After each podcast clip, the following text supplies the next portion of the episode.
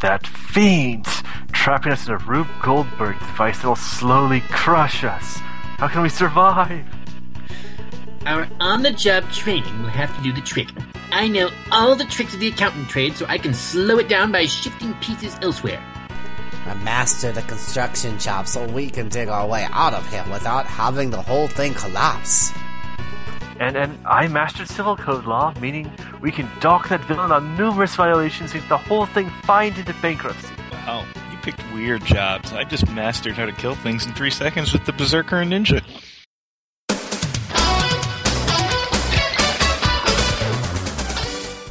Now, a podcast so grand, Whoa! so magnificent, and so vast, it spans from the way back when right up through yesteryear. No way! Yes way. But it starts with Phil How do you choose the best equipment? and Mike. The one that looks the best, dude! Phil, Mike, this is really quite simple. Unless you get an A plus on your final oral report in video game history tomorrow, I have no choice but to flunk the both of you. Two epic airheads. Mike, we are in danger of flunking most heinously tomorrow. One time traveling telephone booth. Uh, strange things are afoot at the Circle K. I'm here to help you with your history report. Who knew the history of video games could be such an excellent adventure? Yo, dude, I have experience bar. How do I get experienced? It's like when you learn stuff for a long time, you know? Oh, oh look, Mike, a cave. Let's check it out. Hey, who is this old dude? It's dangerous to go alone. Take this. Hey, excuse me, old dude. Do you know if there's any bogus bosses of historic significance here? How's it going, ugly pixelated dude? These are your hosts, Philip Willis Those are some hot magic slinging babes. and Mike Minky, It's a gaming report, not a babe report. and all kinds of games from RPG Backtrack. If you guys are really us, what game are we thinking of? Shining Force, dude! Dudes! This is Phil and Mike's excellent RPG Backtrack.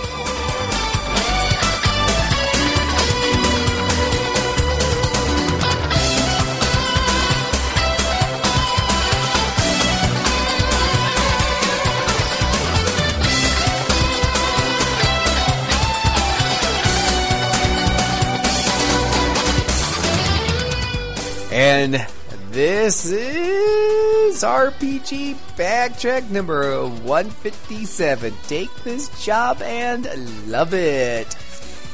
I am one of your hosts, Phil Willis, and this is the one, the only, Mr. Mike Mickey. I have to work most of this week, but Phil doesn't, so he doesn't have to take his job and love it right now. Aren't you? Aren't you glad. Phil? I don't know how you working people do it because I've been off now for like three days straight, and I have been busy as heck. I've hardly had a chance to breathe. I don't know how working people do it. Well, Speak- obviously, you needed to have fewer things on your plate that would distract you when you were off the job. Hmm. Speaking of working pe- people, we have the one, the only Nathan Schloman. Slothin, as always, I must correct you. It's Nathan Slothin. Hi, Hello. He, Hi. he came up with a new way Back. to do it this time. welcome to the Nathan Show. Um, yeah. We're changing the name. This is wait, wait. Let's do redo the introduction. This is RPG Nathan Track number one. Take this job and leave it with our host Nathan Schloman. Um, wait, no, wait. Can I cancel this gig? Like, seriously? Yay, Um, I don't think I signed up for this. Woo! Oh, listen to audience clapping. They're excited. Um, Uh-huh. someone is. Woohoo! We're all excited because tonight we are talking about one of my favorite games, and Nathan's absolute favorite Final Fantasy game, Final Fan. Wait a minute, Final Fantasy Five. Nathan, how could that be your favorite Final Fantasy? Certainly, it must be Final Fantasy Seven. What? No, just no. Fantasy Seven is good. It's fun. I appreciate it, but six is always better. I Okay, that. it's got to be Final Fantasy Lightning Returns. Never even touched that one. I can't get to thirteen two yet. And no, yes, even though I've probably put more time into Final Fantasy fourteen than all of them combined. What, what, what, what, what, what about Final Fantasy Two? Man, you get to whack on your characters to level them up. That's actually not a great strategy, but Final Fantasy two is okay. Yeah. But it's not. What about Final Fantasy three? Boom. Where you get to Fun. experience the job system before it was done better. Yeah. It's, you know, It's good. Five does it so much better. Ah, fine. Be stubborn. So You all know my opinions on Final 12, so they will not be repeated here in polite company. isn't- What, what about what about eight? oh yeah, what about Um, eight? Eight. There we go. Eight. It. Drawing spells from monsters all the time takes too long. Yes, it does. That's my opinion of eight. But what if you only do like one or two draws per battle? then does it become your favorite one? Um, no. But there's love in space, Nathan. Look. Yeah, and there's a witch in better. space too. Yeah, psychedelic. You know, that game is blessed played with vodka. But you know what? So is Final Fantasy V. And we're going to talk about Final Fantasy V after we come back from these commercial messages.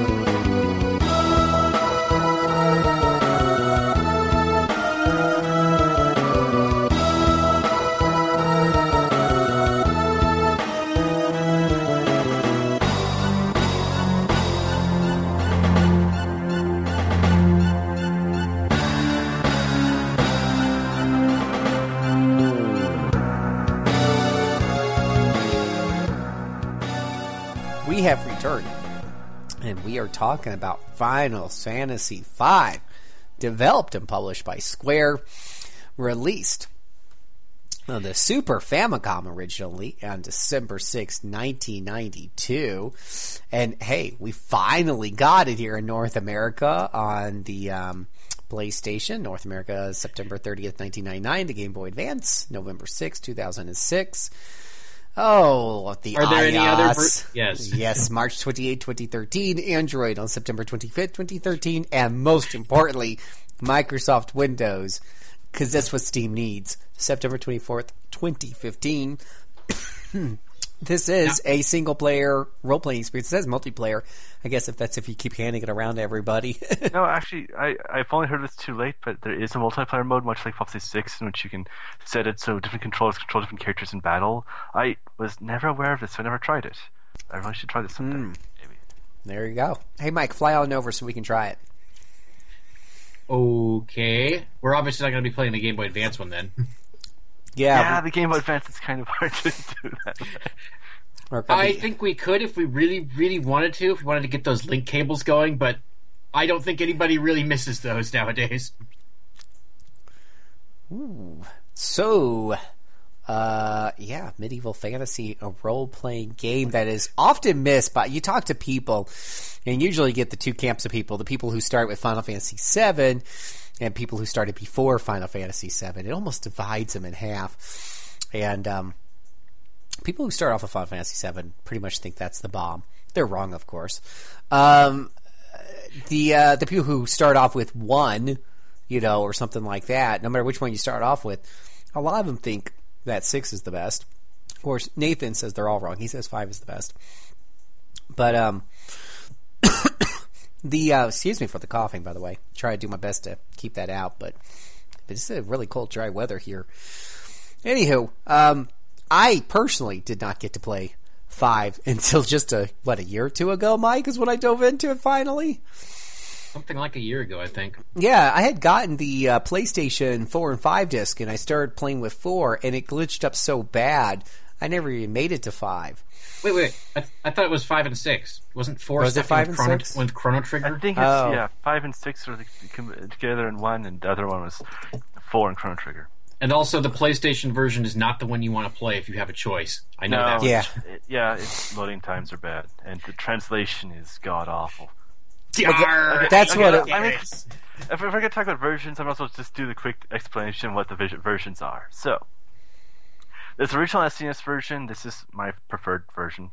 It's it's good. It's fun. No problems with it. It's the classic game. Then there's later there's the anthology or was it anthology or collection, whichever. The PlayStation version. Well, okay, it's the first one we got. It's the first translation I experienced. There's things I like about this translation. There are things about it which are utterly insufferable. Not the least of which is, you know, Faris's horrible pirate accent she uses the entire game, which is absolutely mind-numbing. But and there's also stupid typos like the Wyburn instead of Wyvern. Um, Yeah, But still, as, it- as I recall from reviews at the time, uh, EGM in particular was gushing about it because uh, you know when you've only got four people and they've each got a couple of paragraphs, there isn't much room for detail.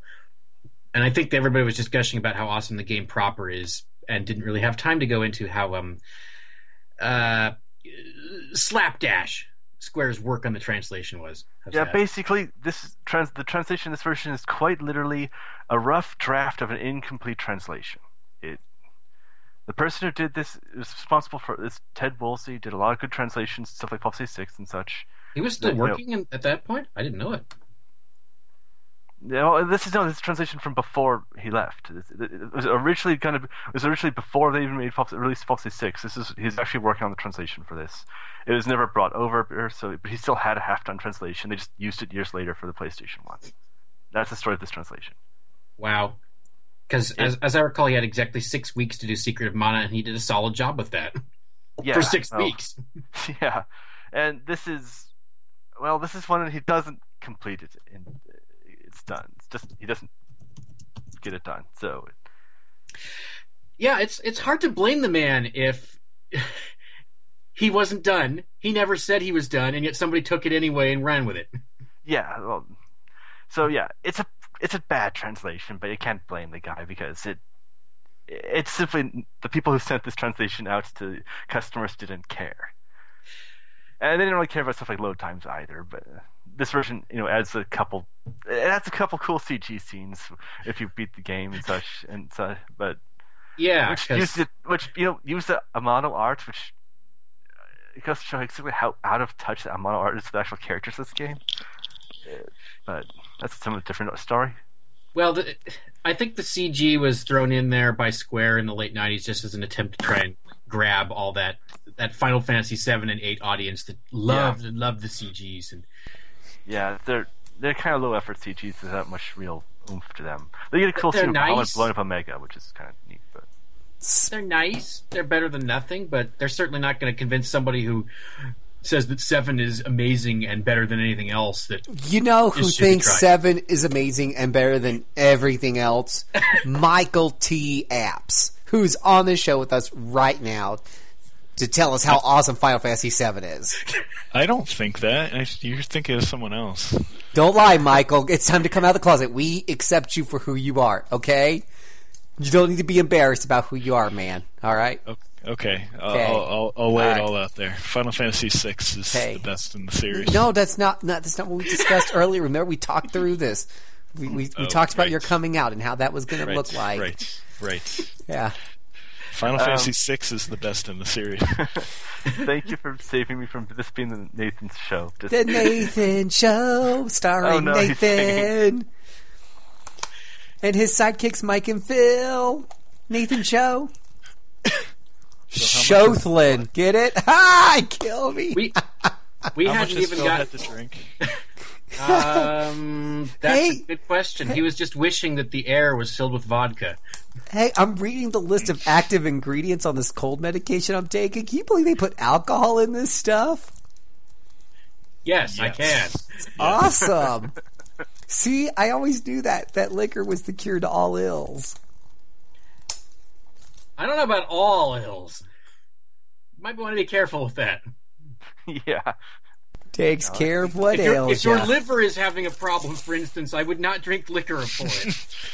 Alcohol, the cause of and solution to all of life's problems. So Ah, Homer Simpson. Yes. back to Final Fantasy five. But yeah, now I remember, Mike. Yeah, you're right. I had Final Fantasy four with Chrono Trigger, but the four, the Final Fantasy was such a bad experience. I didn't get on the Chrono Trigger, and when five and six came out, I checked the reviews to see if they had similar problems, and my understanding was at the time that they did. So with the load is- issues and stuff like that, so I never did get the. I don't care how short you make the load times. If you're still going from a cartridge game without load times to a CD game that has some load times, that's going That- to be of an issue. And that was my frustration with Ogre Battle. I mean, how in the heck can you take a game that's on the Super Nintendo that that that was megabytes big or whatever, and you you can't even get it to just load up into memory and run? It has to keep loading every battle scenario off the disc. Final Fantasy, whatever, it doesn't matter. Yeah, it's irritating. Stop it. Yeah, yeah. That's just the, the less said anymore about the PlayStation version, the better. So moving on, next would be the Game Boy Advance version. Okay, I I've never actually played this one. This is the one where you know all What? of the- it's about the crazy Really? lines. Or, yeah, I've never played the Fallout 5 version. I, I was happy with the versions I've played, but And this is the one I played, and I found it awesome because, well, at the time, it was the only portable option, but gall darn if it wasn't a good portable option. yeah, you know, there are people who swear by this. I mean, I'm, I mean, it definitely is one that amps up the silliness of the game with its dialogue. It's again, it's what made Gilgamesh infamous and such. But, uh, I mean, I'm not a huge fan of the Amano portraits being used in it, but that's a minor quirk. But Well, I, would- I would- Gilgamesh kind of is a goofball. yeah, he is. He, it really amps it up. well, see, I always, I never it's really not a bad considered thing. I never really considered Final Fantasy V exactly stellar in the story department, so um, really any translation of the game works for me as long as it's in a language I can read. But even then, the final, the PlayStation One leaves you with the load times. Yeah, yeah, and the funny story about that is I traded in my cartridge copy of Six to get that PlayStation version. Wow, you must Yeah. have had a lot of console time. Oops, I touched a I- sore subject. I have regrets. So it e- everything worked out for the best. I can tell. Okay, anyways, b- back to the Game Boy Advance version. In addition to well being a part of the game with a new translation, which you know isn't kind of slapped together from a rough draft, it you know also adds in a, some, a big extra dungeon and some additional jobs at the end, which It does. You know, And they were they were pretty cool, as I recall. yeah, I mean, I really think a job as your final reward for beating the ultimate post game dungeon is kind of a poor choice. Like, you have nothing left to use it for. But, anyways, I mean, I, I've never played it, but I always, you know, I've never been terribly interested because it's so thrown in at the end. But that's my own preferences. I was never a big fan of the whole, all the advanced remakes having this big super dungeon at the end thing. I don't remember dealing with the super dungeon at all. I you get it's either three or four of the new jobs, not at the end before you actually go into uh, Yeah, the final three area. are like the first time you go into there, then the last is when you actually beat the super final boss in the Yeah, I remember that being unlocked and thinking, "Wow, thanks for nothing really." Yeah, nothing left to use it on at all. Um, especially since it's one of those jobs that you have to really grind out to get its full potential, which is kind of silly. But yeah, anyways, after the Game Boy Advance version, we move on to uh, the iOS version, which um, it's one of the ugliest iOS things I've ever. they just ruined the sprite work in this so bad. I mean, just the characters look so ugly. I can't stand it. Necromancer, that's what it is. And you Yeah, guys recommend. could check this out real easy. Go on Steam. I just looked at the Steam powered uh, website, and you just pull Final Fantasy five or six, or all you know. They're basically ports of the iOS version brought to Steam, and yeah, it's no bueno. Yeah. Yeah, like you know, the, the original sprite work is a lot better than the kind of murky, terrible designed graphics they use, which is the characters are completely out of place. The actually somewhat decent backgrounds and the actually pretty well done enemy sprites. It's just a confusing mess. I don't know what's going on with it. But you know, the game's there and it's got all the Game Boy Advance content, so you know, some people like it. I guess. I mean, I, artistic sensibilities are certainly problematic, but some people like it. Well, I think, well, maybe they're actually saying they like the graphics, but I would say it's mainly Final Fantasy V on your phone. Some people Yeah, like there- Mugen Souls. I hear. No, no one does. It's a lie. I, I think he's stretching the word people. Oh, okay. Then, yes. Some some living things have apparently not run screaming from Mugen Souls, and that's enough. That's also kind of scary. so we've got it on iOS. Then we've got Android. If you it just in case your iPhone, you don't have an iPhone, you've got an Android, so you got to play Final Fantasy V on it, right? Yeah, and I think it's the exact same thing as the iOS version. I think the Steam version is also the same thing as the iOS version. So, But what if you have a Windows phone? who does that? I don't know. They they're out there. All the people who swore at the altar of Bill Gates, I will use nothing but Windows. Yeah, I don't even think Bill Gates has a Windows Phone, does he? Probably not. That would be an interesting question to ask him.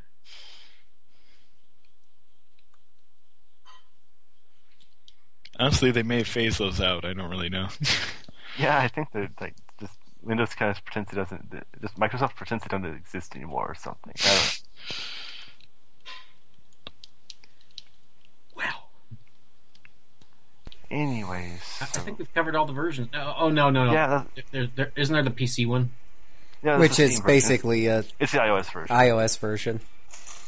Except you, unless you have a touchscreen PC, then you might actually be using some controls instead of your thumb. Yeah, well, yeah, it's got you know the controls have changed, but you know that it still has ugly graphics. They so they the probably didn't me. bother to carry the touchscreen controls over to the PC version. Probably not. Yeah. You just But- click on stuff with your mouse. It can't be too hard. I want to say you're right, and yet I'm sure out there is someone who's loudly screaming at you, Phil! The mouse is one of the most unintuitive things I've ever seen!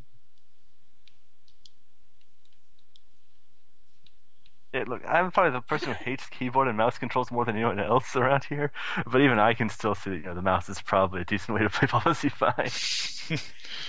As opposed to the touchscreen.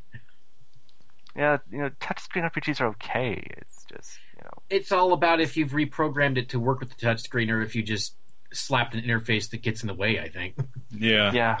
I mean, I haven't heard too many complaints about that version, so I, mean, I said I've mostly played the SNES version in various ways, uh, and you know the PlayStation version, which you know Yeah, I don't really mind touchscreen for like a turn-based RPG, but for something with a little more with the active turn battle can be annoying if you're trying to do something and the Yeah. interface isn't very good and delays your actions too much. That could be annoying.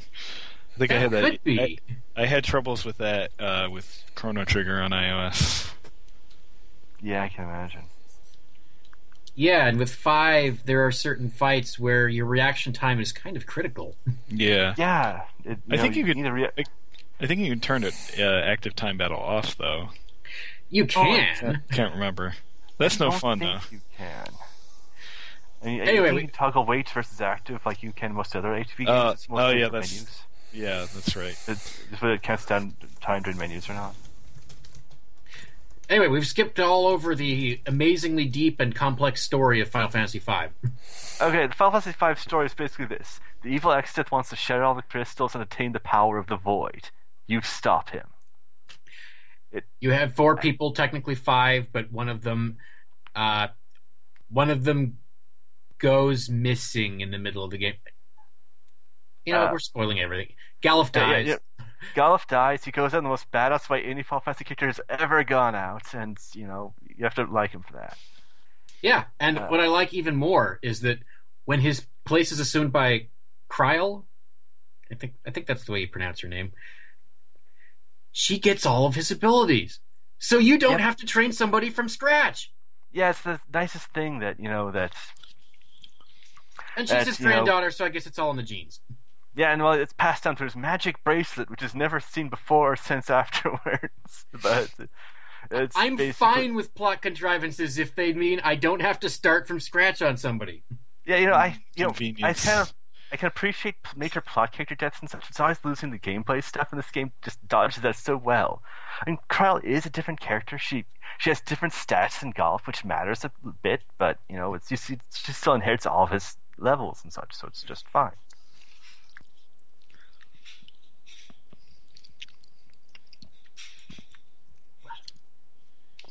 Yeah, and uh, Exdeath, or I guess you could call him Exodus too. It really depends. on the Yeah. He turns into an evil tree. Well, no, he was a tree. Then he turns into a That's giant right, that's then right. turns back into a tree. Then he That's eats the void, and then the void eats him. And then there's this giant monster thing when he becomes Neo Exdeath, and he's mostly a tree. And you know, he Although when he much to. in his humanoid form, he looks a lot like uh, Golbez. Yeah, he's basically Golbez in white armor rather than black armor.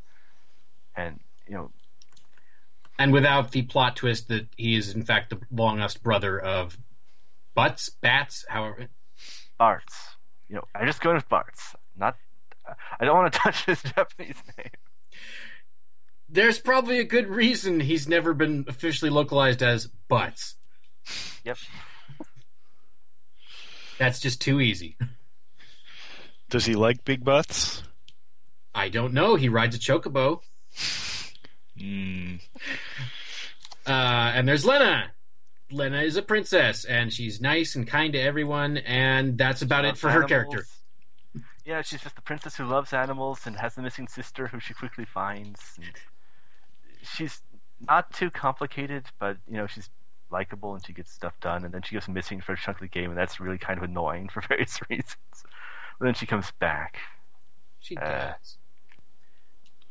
Oh well, the, the cast of five doesn't talk a whole lot compared to later games. No, I mean, uh, she's got this little subplots of hidden scenes. If you go back to her home castle with the dragon that was her mother, which started her whole love of animals and such. Why she goes crazy whenever she runs into dragons and just suicidal things to save them. Uh, But uh, that's just a hidden subplot.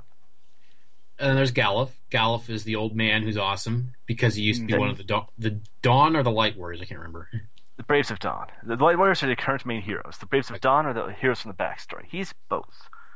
Um, basically, he's this old guy who you find buried under a meteor who has no memory. He just joins you because, well, just cause, and Because he seems you to know- know what he's doing, and you're glad for some help. Yeah. yeah, and you know he's he's you know hey I want to help with crystals too, and so he does, and then he becomes a warrior of light with you, so you're a team. And it's simple as that. And then it's revealed that you know he has no memory. He's actually from another world. He's actually a king. He has a granddaughter, and then he you know he has some incredibly powerful, cool old buddies of his. And then you know all his buddies die, and then he dies. But of course, he goes out in the most badass way any Final Fantasy character ever has or ever will go out. So, you know, can't really fault Yeah. him. Like, if he wasn't immortal, he would have killed the final boss in his death scene, just flat out. And that, He rocks. Sadly, you know, sadly, Exdeath is kind of immortal. It's kind of a cheap trick. Yeah, it's it's probably because he's an evil tree. He can just plant himself for a little while and regain some life from the earth. Yeah, it's like he. I mean, he regenerates himself from a tiny splinter. So, like, that's how hard he is to kill him. You'd have to block out the sun entirely for him to not get any fresh energy. Yeah, the I mean the only thing I actually find that's him die is like he's like he gets eaten by the void and stuff. And so apparently that kills immortality or something. Well, if you're, he didn't technically die. He was just uh, obliterated. So I'm sure there's a philosophical debate we could have with that. and then there's Faris.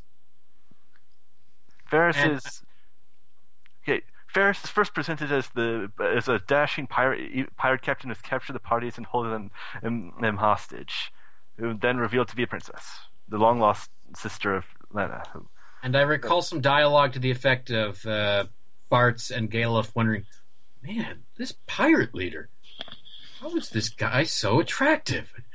Something yeah, to that or effect. less. They, they see him sleeping and fall in love with him briefly, and then it's revealed, you know, he's actually a she and actually a princess, and uh, still continues to mostly act like a pirate and such. Especially in the PlayStation version. especially in the PlayStation version with a damn accent. Uh, like it's like talk like a pirate day t- t- amped up to eleven. It's the entire game. It's kind of annoying to say the least. Yar. Shiver me timbers, matey. This cannot be me sister. Why, she only has the same pendant I've been wearing me whole life. Yar, this makes Yar. no sense to me. We need to be sending Exdeath to Davy Jones' locker. Arr. Walking the plank to the void with Mr. Gex Death. Really isn't very far off from that. Just for all, all those who know. I think we should call it quits there. Otherwise, we're just going to make everybody go away and scream at us in pirate voice. okay, um, that leaves. Yes, there's uh, Bartz Chocobo Boko. Boko, the first founding use of that name, which has been used for many chocobos since. and there's uh, Syldra and a couple of other wyverns that serve as your transportation for a while. Yeah, and Syldra is the giant sea dragon that serves as Faris's best friend who sacrifices herself to save you know, the whole party in like second dungeon, and then comes back as a summon much later in the game. once you you have, know, a really powerful summon. So kind of nice. well, it fits. It's it's her childhood. It's her long lost friend doing everything possible to help out. Mm-hmm. Um, there's, there's the flying dragons and wyverns, wyverns, Hiryu, whatever you want to call them. They're basically there's two of them who were help carry you through the air a couple times. Uh, Nana goes crazy whenever they're around because of her own trauma and the past related to Hiryu, but that's the thing. Um, Let's see. also, black chocobos. There's another chocobo who don't ride. There's a, and you know, there's the airship, which it's probably like the least story important airship in this fa- Final Fantasy history, but it's also one of the most effective airships in Final Fantasy history. It's kind of an odd paradox that. Well, it travels through the dimensions, and it, there's also a submarine in this game. I remember that. Yeah, there's a submarine in this game, and the airship can later be modified so it can turn into a submarine. Oh yes, and there's Sid, an old guy who works on airships, and his grandson Mid, which is something that never came back. Yeah, Mid's not really too recurring, though. There's a Final 14 character with that name who's a very different character. Well, I remember Yeah. Mid being uh, one of those young kids who's kind of bratty with his know-it-allness, but not to the degree that it just that it made me dis- disgusted every time he was on screen. Yeah, he's mostly kind of earnest and a little bit annoying, but you know, he's just a kid, so you mostly forgive him, and he doesn't show up too much. And when he does show up, he's mostly just you know helping his grandpa out. So he's just there. That's fine. He's kind of really annoying when he first shows up, though. It's like you fight this terrible boss to save him. And he's just like, "Who are you? Stop making noise. Let me read." Let me then and then just uh, helps himself out like he's never in trouble at all. It's just kind of like, you, know, you stupid brat. But after that, Thanks for nothing. okay, any other? Um, I recall Moogles appearing. yeah, Moogles. They were there. Yeah, the second appearance in the series. The first appearance in their modern form. This Uh, establishes Moogles as being telepathic. The giant inter- they have their own psychic internet across the globe. Uh, I don't think this is actually used that much afterwards, but it's no, there. I th- I think we would remember if Square had thrown that in a lot more. and yeah, I'm sure we're forgetting a lot, but uh, Yeah, Oh, there's I- you know, I get other Gilgamesh. Yeah, Gilgamesh.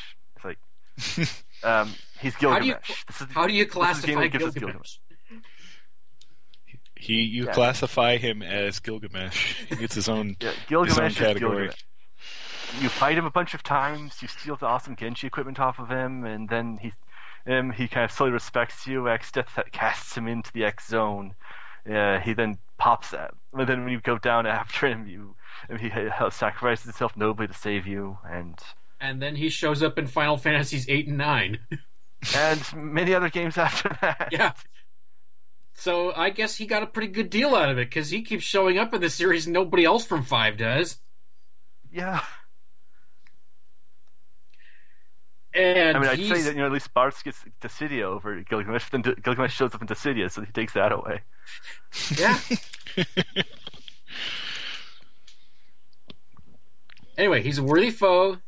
He is absolutely nonsensical, and he has eight arms. Yep, Or is it- and he has poor or just- choice in swords. And he's also far, far more interesting than Yes, but that's not saying much. Well, I recall Um, Exdeath being characterized as the type of guy who would just go twirl his mustache while tying Moogles to the train tracks, that sort of fellow. Yeah, Exdeath is pure evil and he loves it, and that's. I mean, I think that's a charm. Like Exdeath is like the first real villain in the series who's just the villain from the get go, and he's always showing up. It's not like he's just some guy you'll only meet once, like I don't know Xande, who is like the bottom tier Final Fantasy villainy, but he's you know like from the very first dungeon, you, his presence is there. You don't necessarily know it's him at first, but he's like shows up every time, like, all the time. Eh, You know, I, I appreciate that for itself. Is that he's you know. It- You can't be a good villain if you don't appear anywhere, and him kind of leading the charge that helped a lot of later ones like Kefka and Sephiroth, who, you know, took that of like always being there, always being your enemy, always, you know, trying to have the last. yeah. For some reason, I'm thinking of the final boss of Nine right now as the antithesis of this. I can't imagine why Necron would come to my mind right now. Well, Necron Yeah, is kind Exdeath- of heavily Exdeath- based on Necrophobe. And he might have a little bit to do with uh, the Cloud of Darkness, too. Maybe. yeah, At any rate, there, even if he is pretty one note, there's something to be said for knowing your villain throughout the game instead of it just appearing at the end and going, "Wahaha! I'm going to conquer the world," or "I'm going to destroy all existence," and you get to kill him. Yeah, and it's good. You have to give Exdeath some props for actually getting halfway to his ultimate goal. Actually, like most of the way to his ultimate goal. He met, he basically shatters all eight crystals. He fuses the two worlds together.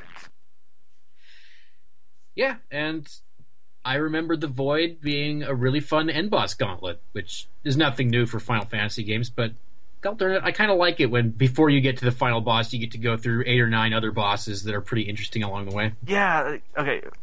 I mean, when we get to the, one of the battle stuff, I'll just say it, but uh, more about it. But for now, I'll just say the thing: boss fights don't make this game. This is seriously some of the best boss fights in the series are in this game, and they're really interesting and just Man, great. you know who's a cool boss? Sephiroth. Look at the guy, green, like flowing silver hair. You guys keep talking about Exdeath. I mean, how hokey is that? Sephiroth is a badass. So Phil, you you like seeing the solar system blown to bits over and over. That's what you're saying. That that's what a boss, big bad evil guy does. Okay, he doesn't he doesn't goof around with little things like Exdeath. No, he goes big.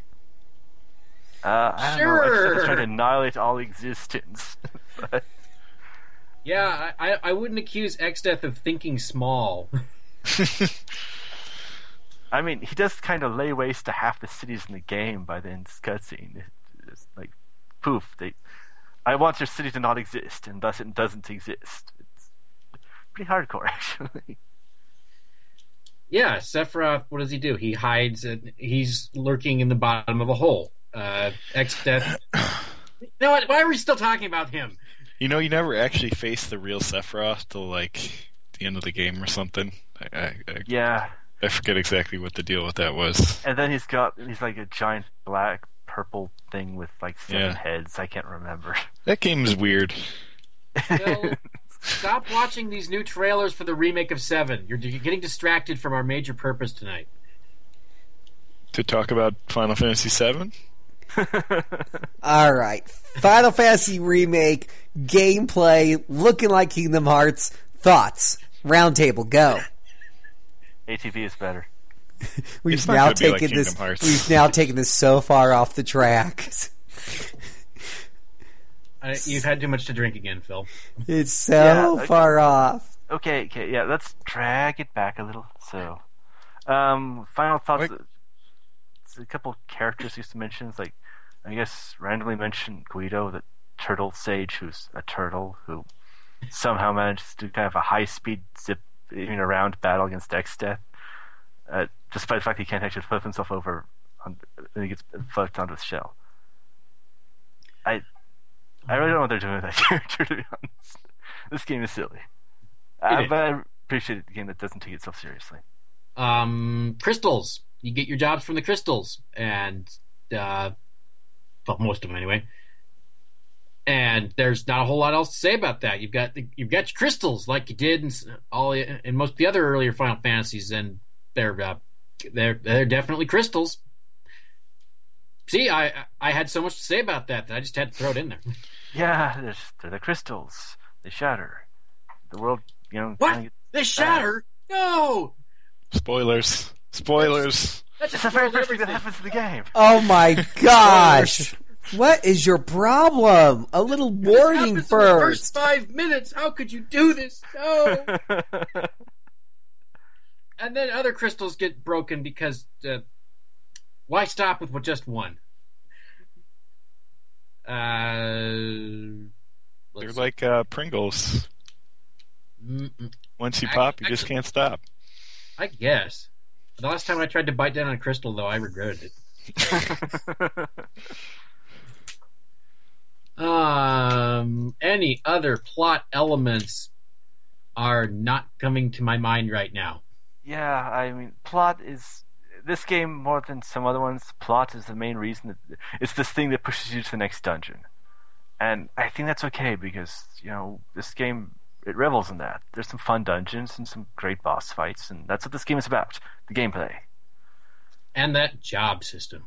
Yep. Mm-mm-mm. the the job system in this game is just so well done. I, it's kind of amazing that Final Fantasy three st- kind of was an early experiment, and then they kind of ignored it for four. for- Instead of four, is super boring in this regard, and then you know five, and they just they did it really well in this game. And I don't think many games have actually managed to do it quite as well. It's quite. I don't think so either. Like they tend to make it too complicated or not powerful enough for all kinds of other problems, but it's just done so well in this one. I don't think any too many let you mix and match as well as this one, except maybe like tactics. Yeah, I mean, even stuff like Tactics and Bravely Default, which have a lot of the same elements, I think don't quite do it as well as 5. Uh, just because they add a little too many subsystems, just kind of make it too murky and not. Just. ah, it takes away from the focus and the tough choices and the kind of powerful effects. And it's just so easy Yeah. to do and so fun and powerful in this game. I just love it. It's just kind of fun to sit and grind for a little while to see what you can get out of these jobs and then realize I get double cast if I stick with Red Mage? Wow, that will help a lot. Because, yes, Yeah. double cast will help you a lot. It is a very powerful ability. But okay. Um, first off, I'm going to do a quick. To anyone who has not yet played Final Fantasy V, I recommend you do not grind. This is not a game in which you have to grind. You'll be tempted because you'll want to, you know, try all these jobs out and such. But you know, you don't have to grind to get through this game at all. No, you, do, you don't. Provided you fight intelligently. yeah, you know, pick a couple jobs you like for each character, like three or four. That's all you need. Just pick those four jobs, maybe one from each crystal or something. Have them stick with those, and you know you'll get enough points to master about that many. You'll get about 2,500 job points across the length of that game, and you know you'll need like about 700, I think, to get a lower tier job mastered. Something like that. So you know that it, just that's lets you get through the whole game without grinding. And You get plenty of cool abilities and tools to work with. Works just fine. You know, this is temptation to try all the jobs and master them all and such. But this, you know, this will slow you down if you don't, and then make you think the game's grind even when it really isn't. If you want so to mess my- around with a lot of the jobs, the best way is multiple playthroughs. Yep, this And is a game which is game- really replayable. So I, I, Exactly. There are some mean, I- bosses that are not as forgiving of certain tactics, but that's what the job Yeah. system lets you do. You can try whatever you want. yeah, there's all kinds of things that are really effective and such. And sh- there's all kinds of you know this game. You can beat this game with any combination of jobs. People Yeah. have done this. I mean, people beat this game with four berserkers. I don't know why, but they have. I So- would not recommend taking on Shinryu and Omega with without some preparation, but that's something else entirely. Yeah, they're, there's. Hey, is that the guy who's in the treasure chest? Yes, that's the guy who's Okay. in the treasure chest. Boys and That's one girls, of them. Final Fantasy V gamer pro tip. Whatever you do, don't open up the treasure chest like right before the big boss of the dungeon is like two rows down and the column over, or whatever. And Yeah, you think you're just uh, off the beaten path, opening up some extra bling bling. And no, no, no, no, no. There's hell. And to, there is like a demon inside that thing. He's ready to kick your ass. Yeah, let me just specify. There is a treasure chest, like in the second to last area of the very final dungeon, where there's a treasure chest at the bottom of a staircase. You can see it right when you enter the area. Do not open that treasure chest unless Uh-uh. you're saved right beforehand. Just go up, beat Necrophobe, unlock the save points, then go back and open the chest. It'll save you a lot of trouble. And then you'll die. But And at you won't have to lose Yeah, much this is a f- that's the first chest. Like when you open that chest, it opens on you, as in a can of whoop ass. It just whoop. It just I didn't even know what happened. They, all my characters are dead all of a sudden. And I tweeted or I texted uh, uh, Mr. Mr. Minky there. I'm like, what the hell? Eh, Was I supposed to be able to beat this guy? you. Was I supposed to could've beat this you. guy? He's like, no, you're supposed to just ignore. You should have just asked me. You're supposed to ignore that treasure. I was like, it was a treasure chest. I was expecting a phoenix down or a medical herb or whatever the hell they're Or called. some new awesome sword for your ninja. Not Satan incarnate, okay? Yeah, No. Shinryu. It, well, Shinryu And is the- is not as bad as Omega. Yeah, well, they're both different in different ways. Basically, the thing is that those are two bosses, completely optional. Also, it's impossible to force your way through them. You have to basically choose the system as hard as you can choose it in order to beat them in any reasonable way. I I- remember Omega because there it is walking around in a corridor so that you'll see it. And of course, the sprite looks like any other Final Fantasy V sprite. Aw, that's cute. It's not going to threaten me. Oh, no. Do not touch that sprite. Get, avoid it. Run away. Run away. Okay, to be clear, there is a little book warning you. Okay, slightly too late for Omega. It's just one screen after Omega is a warning like, do not fight Omega. But uh, Omega and Shinryu are bad news. That would have been very nice to know before Omega was wandering around the floor and I thought to myself, Yeah, what that thing is. Clearly, there's a safe point right before Omega, so you don't have to run into some problem with Shinryu where you, know you can lose like three boss fights worth of progress if you're not careful. Yeah. Dangerous. Anyway, have, having listed the two fights that you definitely are not going to be able to do with the skin of your teeth, uh, combat. Okay, combat. This is, you know, it is the second ATB game in the Final Fantasy series. It is, you know, you give your fight commands, you have your item commands, you can guard, you can change rows. Wait. In the original Super Nintendo one, you were able to see the ATB bar charging, right? I believe so, yes. 'Cause Yes. You weren't able. You weren't able to see that in the original Final Fantasy IV. Nope, this is an addition for this game. You can actually, you know, see it charging up. I mean, there's still some tr- um, tricks and stuff that aren't. I, I can't remember. Can you actually tab through characters like you can in six in this game yet? I don't think so. I don't remember. Yeah, I think that's one innovation they haven't quite added yet, so it's not quite as refined as six's version, but it, Yeah, I think you're right. I remember just being able to see it charging, put it uh, above four in certain respects. yeah. So yeah, it's basically standard ATB system, except you know the difference here is what the characters can do. Because in addition to all those basic things of fight and item and change rows and guard, you have two slots dedicated to abilities from your jobs. One is based off of your current job, and one you can equip based off of what you've learned from previous jobs. or maybe from your current job if it's something alternate to your main action job action. And there are many jobs in this game. Uh, 24, I believe, in the original version. Sounds right. I think you get six from each crystal. Well, there's four from the first crystal, five from the second, and Oh. then no, no, it's five. It's actually six six five four. I think is the pattern. Yeah, it's it's not like an even distribution. It's a little No, weird. it's six six five four. Not to mention there's the freelancer job and the mime job, which are both separate from that. Free, freelancer is your most basic job, which is actually incredibly badass for your being technically not really using a job. And then there's mime, which is you know if you go down to the bottom of the ocean and and then have a mime off with Go-Go, you can get this job. Uh, a mime off. And considering that you're in an underwater dungeon where every second counts, just sitting there watching him do nothing for a while is not what you'll probably think of when you first get in there. no, no, it's not. You you can technically beat him through brute force. It's just really a pain to do so. Um, And then the Yeah, three you get, the three you get near the end of the Game Boy Advance one are the Gladiator, Oracle, and Cannoneer.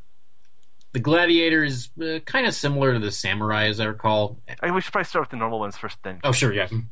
Okay, first, freelancer. Freelancer is your basic job. It's one you have at the very beginning of the game. It has no special abilities whatsoever, and you can't level it up at all. However, and there's a big however, you can equip any weapon or armor in the game, with the exception of a couple special things like the dancer gear. And thus, it is actually really powerful, especially for the early game. One of the easiest ways to get through the first few dungeons is to just not use jobs and just use some of the various tricks of the freelancer. It's kind of amusing that way, but also, um, I guess I'll get to this later, but it's also one of the most powerful jobs in the game. But that's a trick that, uh, you only get to do access really late in. Um, next up is probably the first Wind Crystal jobs, which are Knight, White Mage, Black Mage, Thief, Red. No, it's not Red. It's Blue Mage this time around, and Monk. And Blue Mage is, as usual, only as useful as your willingness to go through all the hoops of making of learning monster spells. Yeah, hmm. this is the debut of the Blue Magic in the whole franchise, and it's probably one of its better versions because you know everything is using Blue Magic all the time because of that. Yeah, it's really easy to learn the wi- arrow spells, which are your main attack line. It's like the only time Blue Magic actually gets an entire, you know, full set of arrow, arrow two, and arrow three as its main attack spells. And plus, there's a lot of other pretty powerful spells in there. It's not bad at all, but you know, a little bit of a pain to use, especially since it's ho- so hard to actually, you know, yeah, you gain the learning skill for other jobs. It's actually you know, it eats up slots, and it's kind of a pain. But yeah. Eh. and you, you have to actually be hit by the abilities, so you can't learn it just like by seeing it, like Strago can in six. It is a pretty cool thing to mess around with, though. At least. Yeah, you know, there's a lot of cool abilities in that. Let's see, White Mage, Black Mage. I think we know what those are about. Yeah, White Mage is strongly recommended for first-time players, but you know, Yes. it, it, If get you want to use items to heal, that's your business. yeah, there are ways to break the game with that, but that's a later job. Um, It's you're definitely going to need that uh, early on because it takes forever before you get like the better healing items. yeah, you have to stuck Uh, with potions early on, which Yeah, I, I had an issue with that. trying to beat the game without using White Mage is, is kind of a pain in the early game. Yeah. So there's like this yearly thing that people do where you get like assigned four random Final jobs. Fantasy IV job fiesta. Exactly. So uh, the one time I've done that where I didn't get white mage, I failed miserably. Yeah, well, I've never gotten White Mage in that. I run through it like No. five, six times, and you know, you have to get a little creative in the early game. It, Yeah.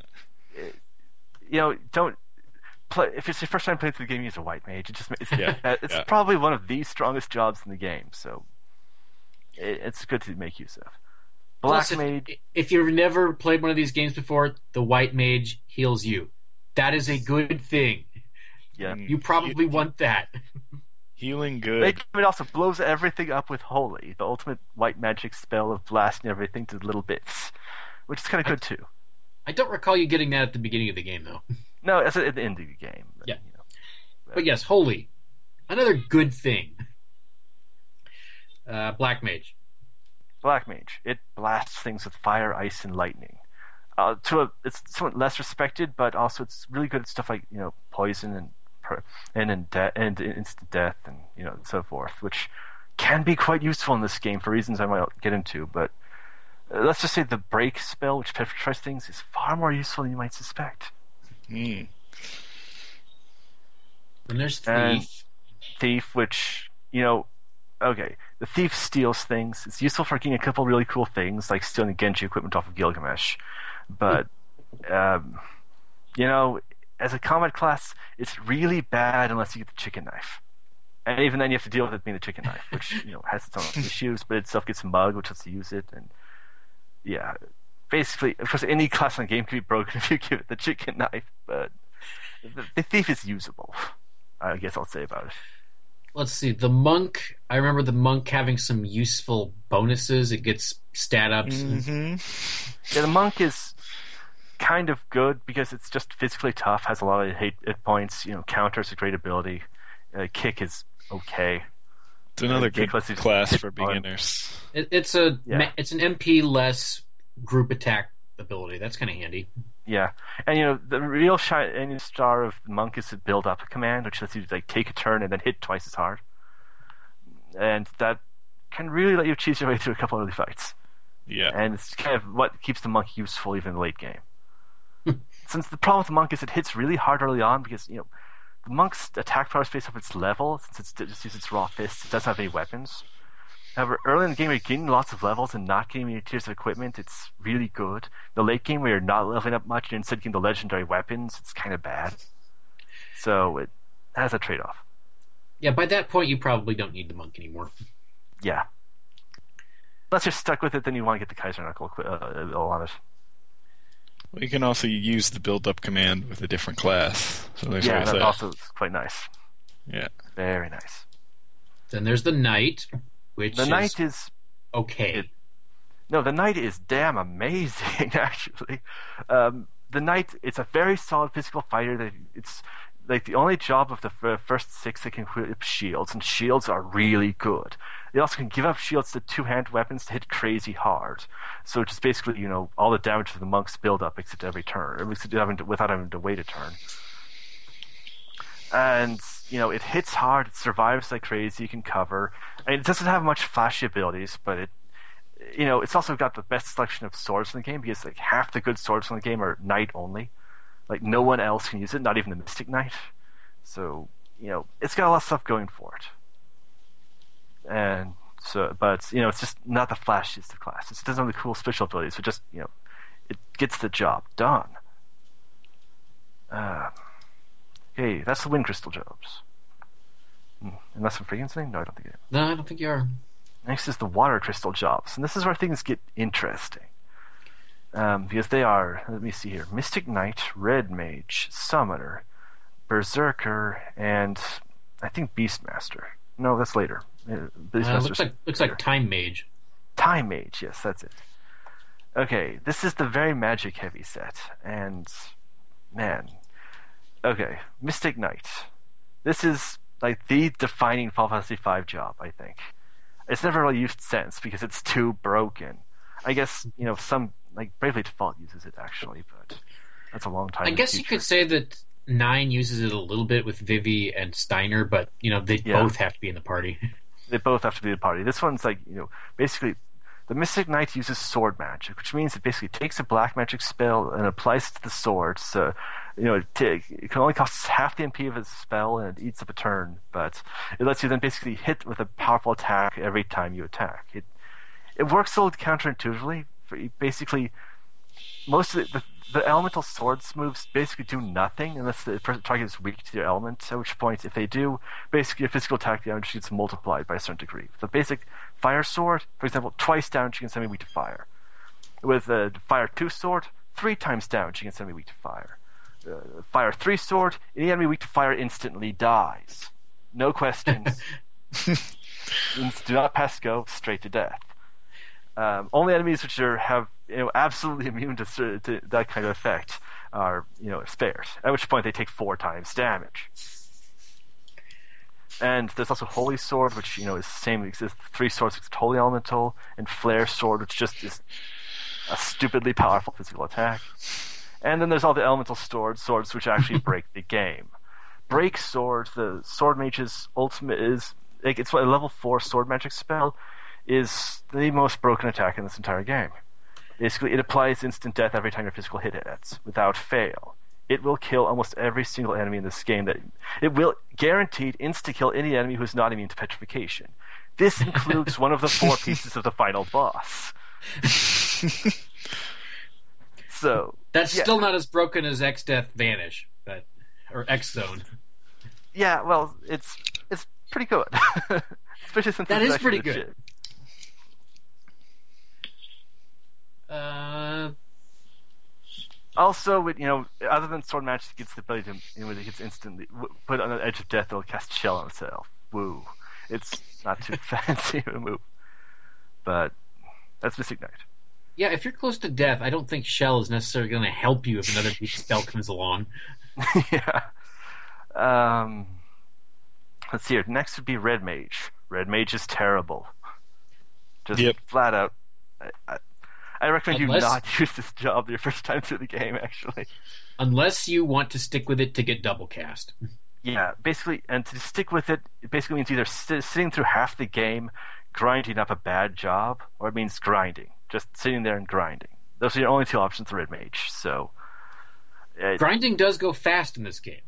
Yeah, it, if you're going to grind the red mage, I recommend either using the magic jars in the Phoenix Tower or save it until you hit the uh, the very depth of the uh, dimensional rift. That that's what I recommend. It's just the red mage is a very awesome job when you first get it, but when you first get it, it's the strongest it will ever be, and that's just a big problem for the job. Just not a good. It's kind of like the worst designed class in this game. It'd be a lot more useful if it access to level four black white magic, but doesn't. So Too bad. So sad. yeah. Next though is Time Mage, which is the debut of Time Magic as its own category in the series, and it is weird and offbeat, but actually kind of good. Eh, Mostly because Yeah, you know, I remember slower ti- out. I remember Time Magic having the reset spell, which has never been used again. Although, Yeah, it- it basically resets the battle back to its beginning. which is only useful if you were doing horribly. Yeah, it's also mostly exists to make the boss of the Fork Tower just that annoying because it uses the spell every time you hit him with a physical attack. I'm remembering Minotaur now from the Two Towers stretch where two people go. One has to do magic only, uh, the other one has to do physical only. And then the idiot Minotaur tries to use a spell and kills himself. going- Yep. And meanwhile, the mage is insanely annoying because if you attack him anytime, he'll reset the entire fight, no matter. Uh, the, that fight, I've had some traumatic experiences doing that in the four job fiesta. And it's been hard. But that's its own thing. I'm remembering an annoying fight now. Thanks a lot. okay, yeah, time uh, mage, it, it's, it's hastes things, it slows things, it drops meteors on the enemy's head. What else is there to like about it? because time magic definitely is also kind of space because then you can throw comets and meteors and uh, asteroids and whatnot. and you know cast the enemies into the X zone, or you know just cast quick and take two actions around.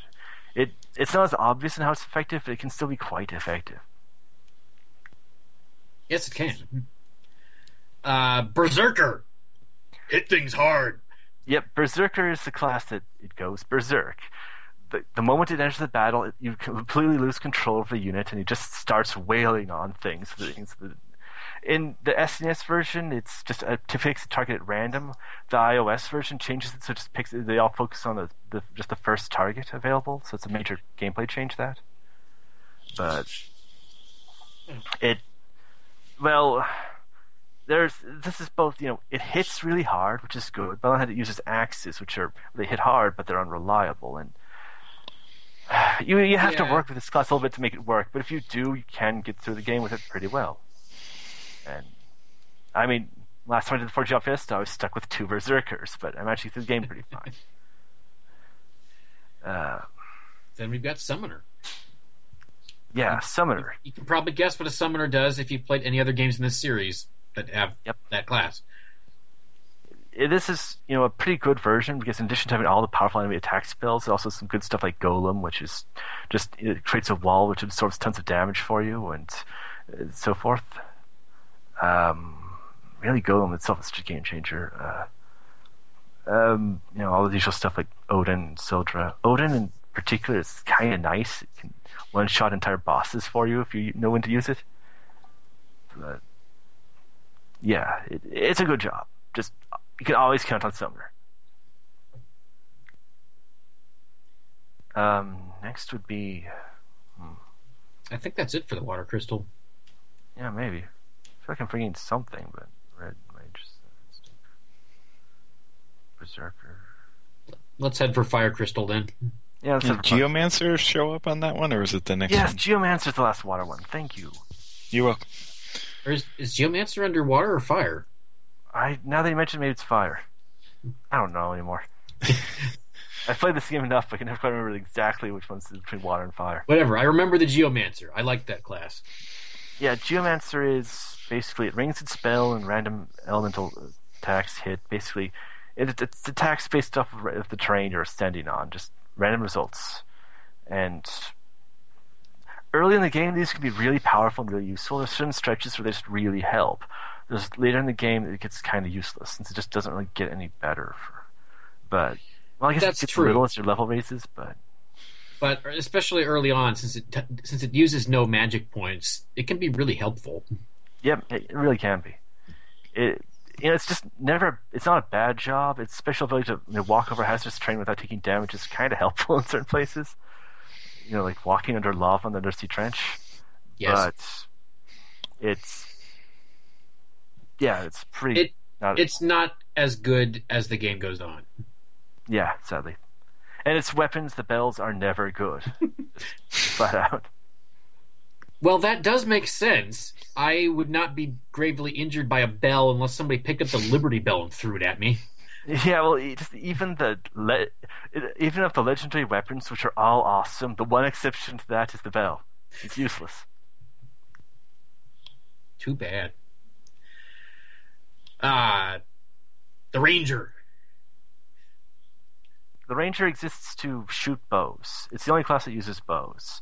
Bows are actually really good weapons, so that only makes it pretty useful. I believe it also learns rapid fire. Yes, it also learns rapid fire, barrage, whatever you want to call it. It that is a really good attack. Four attacks, all half power, randomly targeted, perfectly accurate. It it works really well. It's a great attack. It's doesn't useful for a lot of different things. Doesn't it have an ability where it summons forest critters to attack? Yes, the animals ability, which you can you know sum it up just a random critter based off of your level that does random things. In the early game, this is actually a really good source of healing with Nightingale.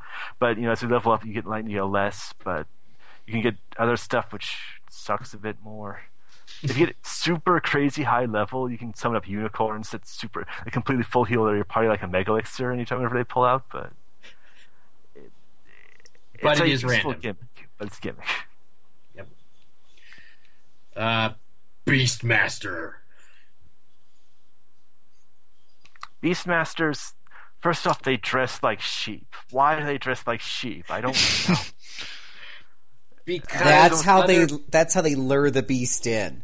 because other beasts are just uh, taken so aback by the sight of a sheep that they don't think to be scared. I don't know. Do you- Uh, Are yeah. you frightened by the sight of a sheep? No, you think, oh, it's a sheep. It's going to eat grass all day. I can ignore it.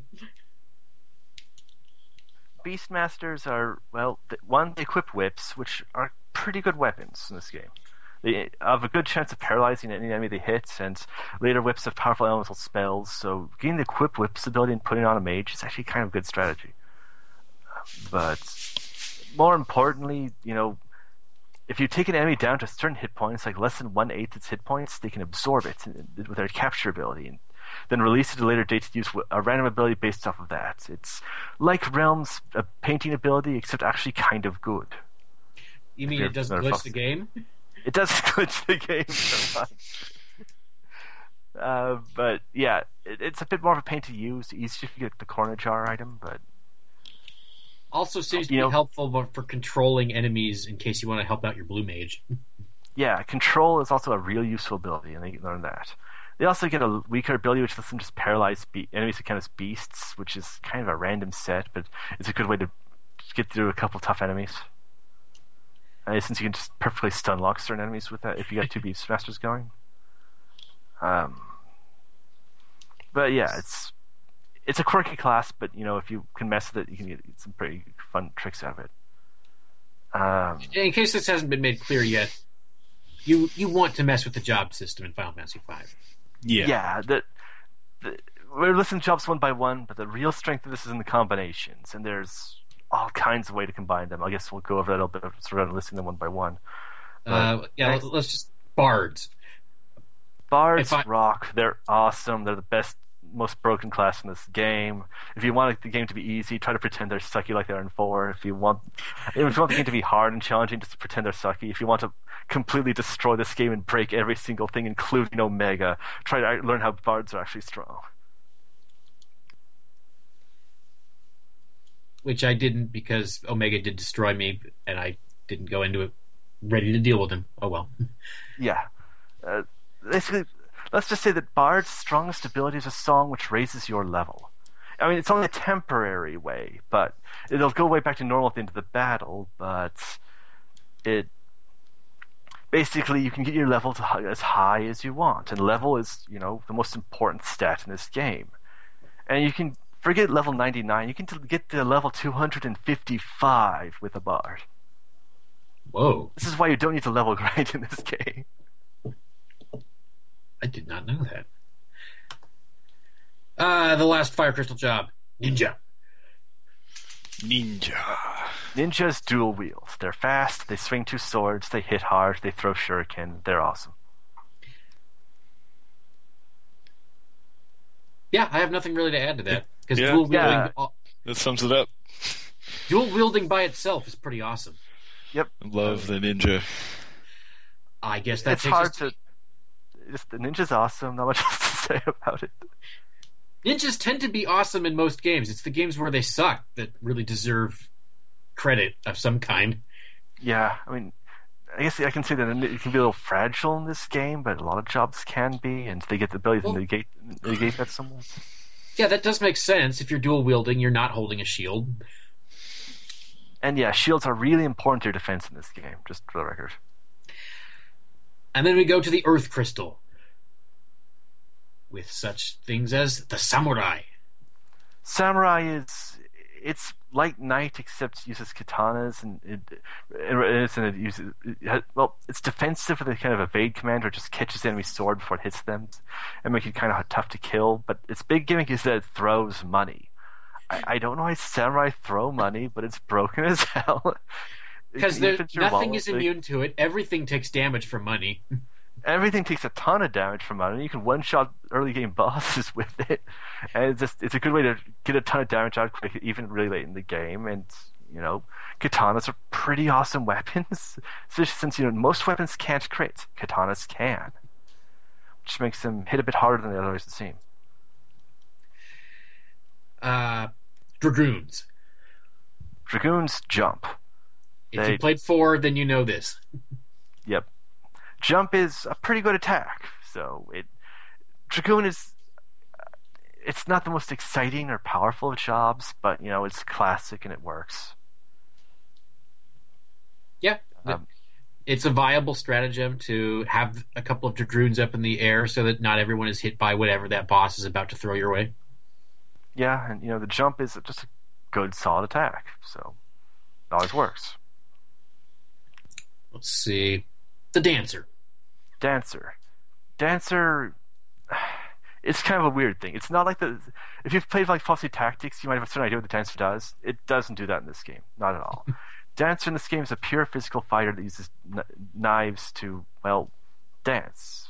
Dance is basically commanded just like a random thing of like four different effects of either it tries to charm the opponent or it steals some HP or it steals some MP or it does sword dance. You want to do sword dance. Sword dance just it does a ton of damage and ignores defense. It's just the most, the most powerful physical attack in the entire game. But it's you know, basically dancers exist to try to get sword dance, and they most kind of fails half the time. if you're equipped with certain equipment, it, get, it doubles your chance of sword dancing. So you want to be using that stuff. Like, But that's you know, still only one and two. yeah, it's still only one and two, but you know, it's still one of the strongest physical hits in the game, so it can be worth it. And that's basically all the dancer does. I mean, its biggest thing also other than dance is it equips ribbons, and ribbons are as good as they ever have been.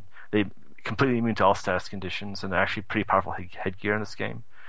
And even you know, freelancers can't equip ribbons unless you get the ability from dancers. So, And that leaves the chemist. Chemist I is think- broken. I think you mentioned this, Mr. Apps. Wasn't this something about a healing master? Apparently, it did not heal his tongue. Okay, that's bad. Yeah, the chemist. Uh, I'll just take over for for Mr. Apps, but it Hey, I'm back with what I Okay. miss. We're starting to talk about What's this this chemist thing. Ah, yes. I've never actually used the chemist in the game, which is terrible because I hear it's really good. It is. Chemist, it does a lot of things, all of them mostly related to items. Its most basic command is drink, which lets you use a drink. This buffs your character. It's helpful, but not exactly the best use of the class's ability. But hero drinks raise your level, you can use as many of them as you want, so you can get whatever level you want just by this class alone. And it's quick, easy access to stuff like protect and haste, which is always good. But the real thing of the chemist is, well, for one, it doubles the power of any item used while using it. So, you know, high potions do a thousand hit points rather than 500. It helps a lot. And, and but the real thing is, you know, mix. Mix is you got this table. If you combine one set, if you combine, there's a pool of like 11, 12 items you can use with it. That so get like 144 different combinations, each which does different effect. Like there's about half that actually, based off it's, or it doesn't matter, but it's you know you want you know guaranteed perfect full HP revive with just a potion and a phoenix down. You can do that. Do you want to you know hit the enemy with a dark elixir to take them down to one hit point? You can do that. Do you want to I don't know hit a party member with uh, like protect shell and berserk all at the same time? Sure. Raise something's attack power? Sure. Hit it, it's all enemies with a powerful holy attack? You can do that. Uh, you want to let's see here. Make yourself immune to all forms of elemental damage? You can do that. Increase the, all of the power of all of your elemental attacks? You can do that. And in certain versions of the game, do you want to literally break the enemy AI scripts and completely mess up all of the game's event scripting? You can do that. Try not to berserk enemy bosses. It, The it chemist does all of that. Yeah, it it, it Where have you been hiding, anything, Phil? Everything. Well, I just I just want to clarify how awesome the chemist is. So you're you're saying that the chemist is the most awesome, most fun way to enjoy this game. I, I won't say the same most awesome, most fun, but you know, it it's probably the shortest route to completely breaking the game. Which is which most people would consider fun.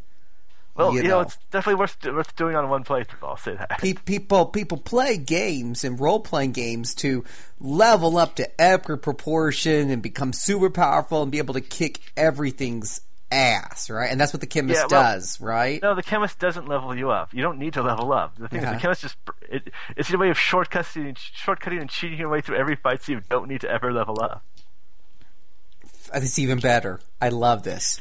so we are now proving that the masters of mixology are indeed the way to the most fun. And and and and that just like in real life, you go to your bartender, you ask him to mix you a few elixirs, and life becomes so much more fun. See, it all comes full circle. You were wondering where I was going with that, weren't you? I'm kind of surprised you didn't play more with the drink ability, but oh well. I think that alone make it your favorite job, I think. So how exactly do they do all that stuff? Because I, I had a chemist for a while. I remember seeing the drink thing, and I used it once or twice or whatever. It didn't seem broken. Yeah, it's mostly the mixed commands. Just there's it has this giant pool of effects you can do if you use up certain items, and hmm. some of them are really powerful. So But you use up your items permanently. Yeah, you use the items permanently. It's like you know, this is why you want to farm, farm up turtle shells and dragon fangs and things and such. Ah. It's, you know, they're the key to all the most powerful commands, and they're kind of limited in quantity unless you farm them up a little. So Fair enough. Is there any jobs you missed? Uh, Oh, just the mime. ones that. Oh yes. mime and the, the advanced ones, I think. Mime is it mimics. Um, it's, it literally all that it can do is that it has the mimic command which replaces fight, and then it kind of even removes the item command. However, this is actually one of the most powerful jobs in the game because, well, like the freelancer, it is a master job. That is to say, well, first I should mention that mimic, in addition to you know being to mimic, you can also equip three. Uh, unlike mo- most things, you can only equip one special ability. Mimic you can equip three, even replace an item. So, for example, if you want white magic, black magic, and summoning magic, you can do it with a mime. Also, it's a master job like the freelancer, and basically, master jobs are every time you master a class by building up special abilities. These master jobs, freelancer and mime, get a stat bonus, and on top of that stat bonus, they get the ability to basically always have the passive skills equipped on from those other classes. So, for example, let's say dual wield from Ninja. If you master Ninja, then freelancers and mimes can automatically dual wield even without equipping dual wield skill. Since you have such few slots on jobs, this lets them do.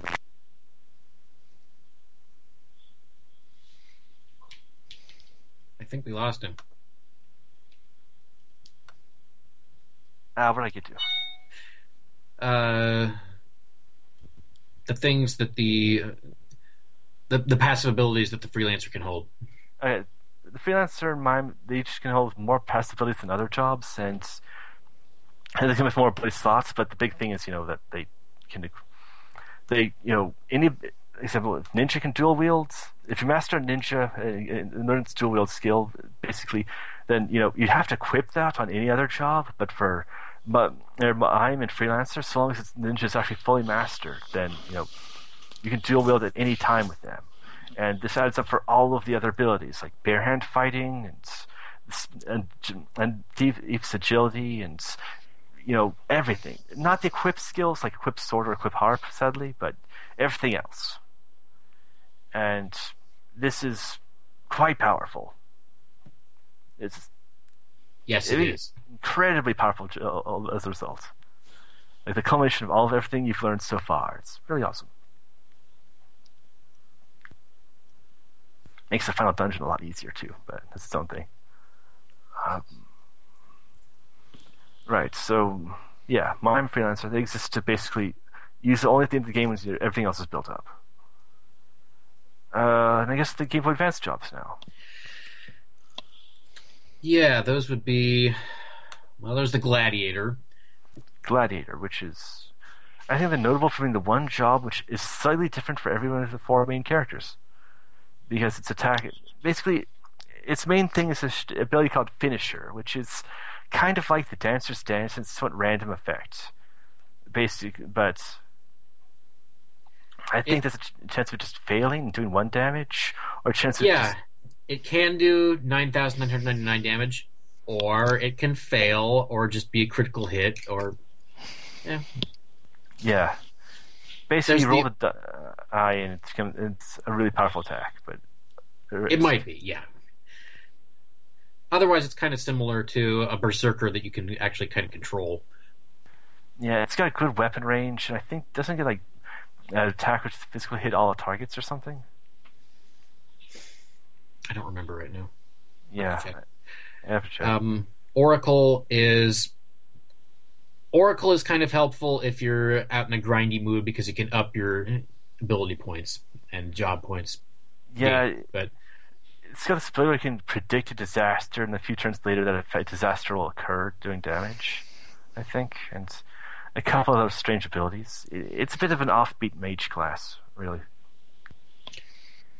and then we've got the cannoneer, and I remember the cannoneer being kind of cool actually. Yeah, it's this class where you kind of have you can load a cannon with different sh- shells. It's like isn't like a combined two different effects or something? Or A little bit like the chemist, except these things always go out and blow things up. yeah, something like that. And it's, I, I know, remember it being kind of fun to just flip around in my inventory and see what they did. But yeah, those I found each of them kind of interesting to play with a little towards the end of the game. And then there's the Necromancer, which I did not play with because you get that at the very end of the game, and I mean the very end.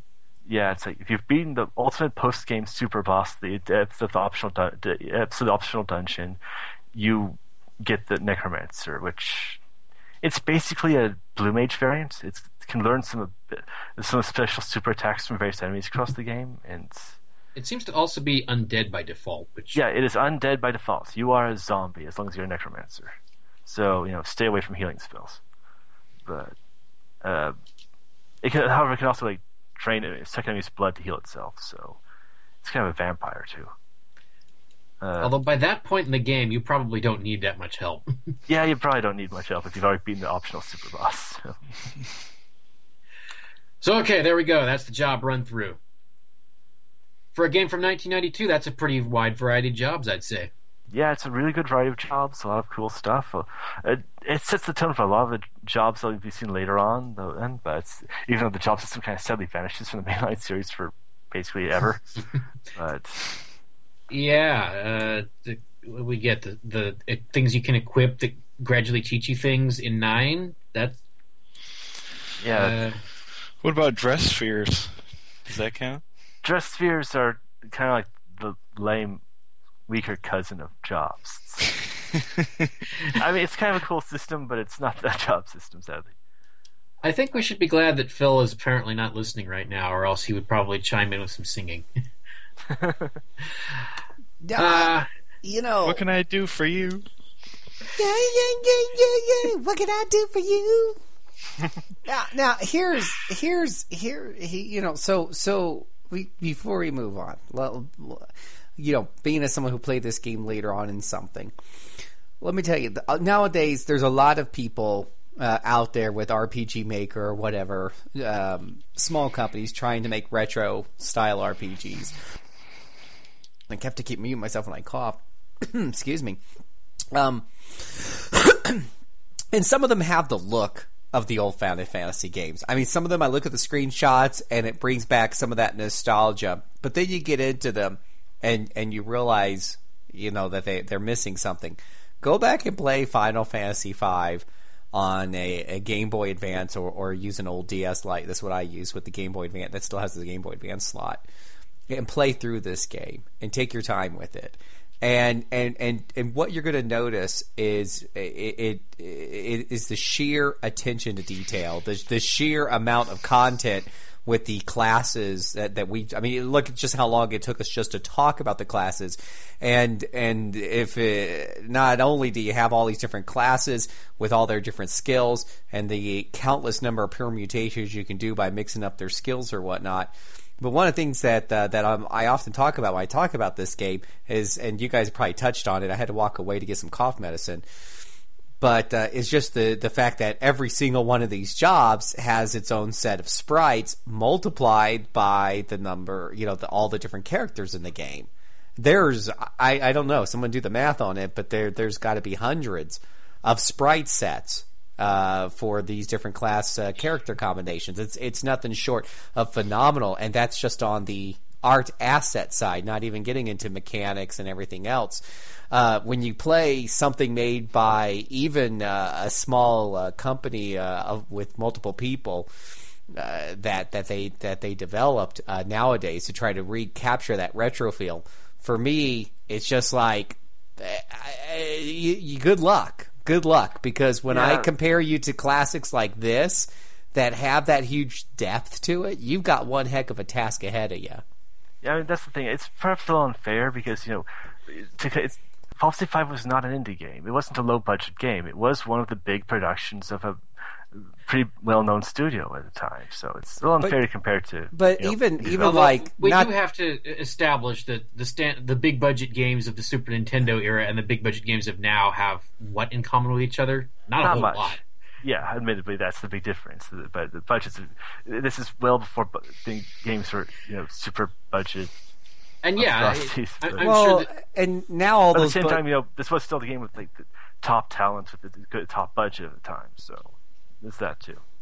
Yeah, I mean now that you know now those those budgets have to be you know when you do have a really big budget titles that you're right there's really no comparison as far as the, sh- the dollars go but you know you're you're looking at the focus being in the you know in the art and the music department of course I'm picking on the art with all the sprites here but you know with the Final Fantasy V it's just the it's just the sheer content the focus on the mechanics the focus on the skills the focus on the jobs building this huge system to support a game that oftentimes you can you can find lacking in a lot of the uh, more modern titles. It's just mind blowing, really. Well, it's certainly is a game that you know it's a certain raw focus on gameplay that you kind of don't see often these days in RPGs. So I kind of miss, and that's one of the things I like about it. it. It's a pure gameplay RPG. It loves that, and like we've talked about the jobs, but it's the combinations of the jobs. It's a different way, like you know, it's more than just you know. There's a big difference between you know just being a berserker or being a berserker with some good secondary skills. Like you know, you can't actually use them in battle because you're berserk, but those secondary skills it's still an incredibly important choice for berserker. Uh, so it, especially with things like you know, False State Five does something that no other you know job system ever does, which is a shame. That you know, if you equip white magic, you're good at white magic. It's more than just being able to use white magic. You gain the stat you need in order to use white magic well. You gain magic power by becoming uh, white. You gain white mage's secondary ability. So And you it can tosses never. aside that horrible thing from three where you have to stick with a class for a while before you can switch out of it again. yeah, it tosses that. Like you know, there's a lot of game later games like Tactics or Bravely Defaults. You know, if you pick up a magic skill as a warrior, you're gonna be bad at it, guaranteed. It's not like that in Fantasy Five at all. And you can take advantage of that too. For example, like you know, my favorite example is that berserkers. They're a really tough class. They're held back by two problems. One, their best weapon requires a magic stat to be effective. The rune axe is stronger if you have a high magic stat, but berserkers have terrible magic. And also, they're really slow. However, if you give them equip harps, of all things, equip harps, that will boost both their magic and their speed. And also give them a long range weapon to fix their problem that they're always hitting back row targets with a short range weapon. And on top of that, you know, they're a class that can actually use the power of the Apollo harp, which is, you know, a pretty damn good weapon against various types of enemies. Uh, so it's random stuff like that. The completely off the wall thing of giving a berserker a harp that actually is a really powerful combination. It False 5 is full of crazy stuff like that, and I love it for it.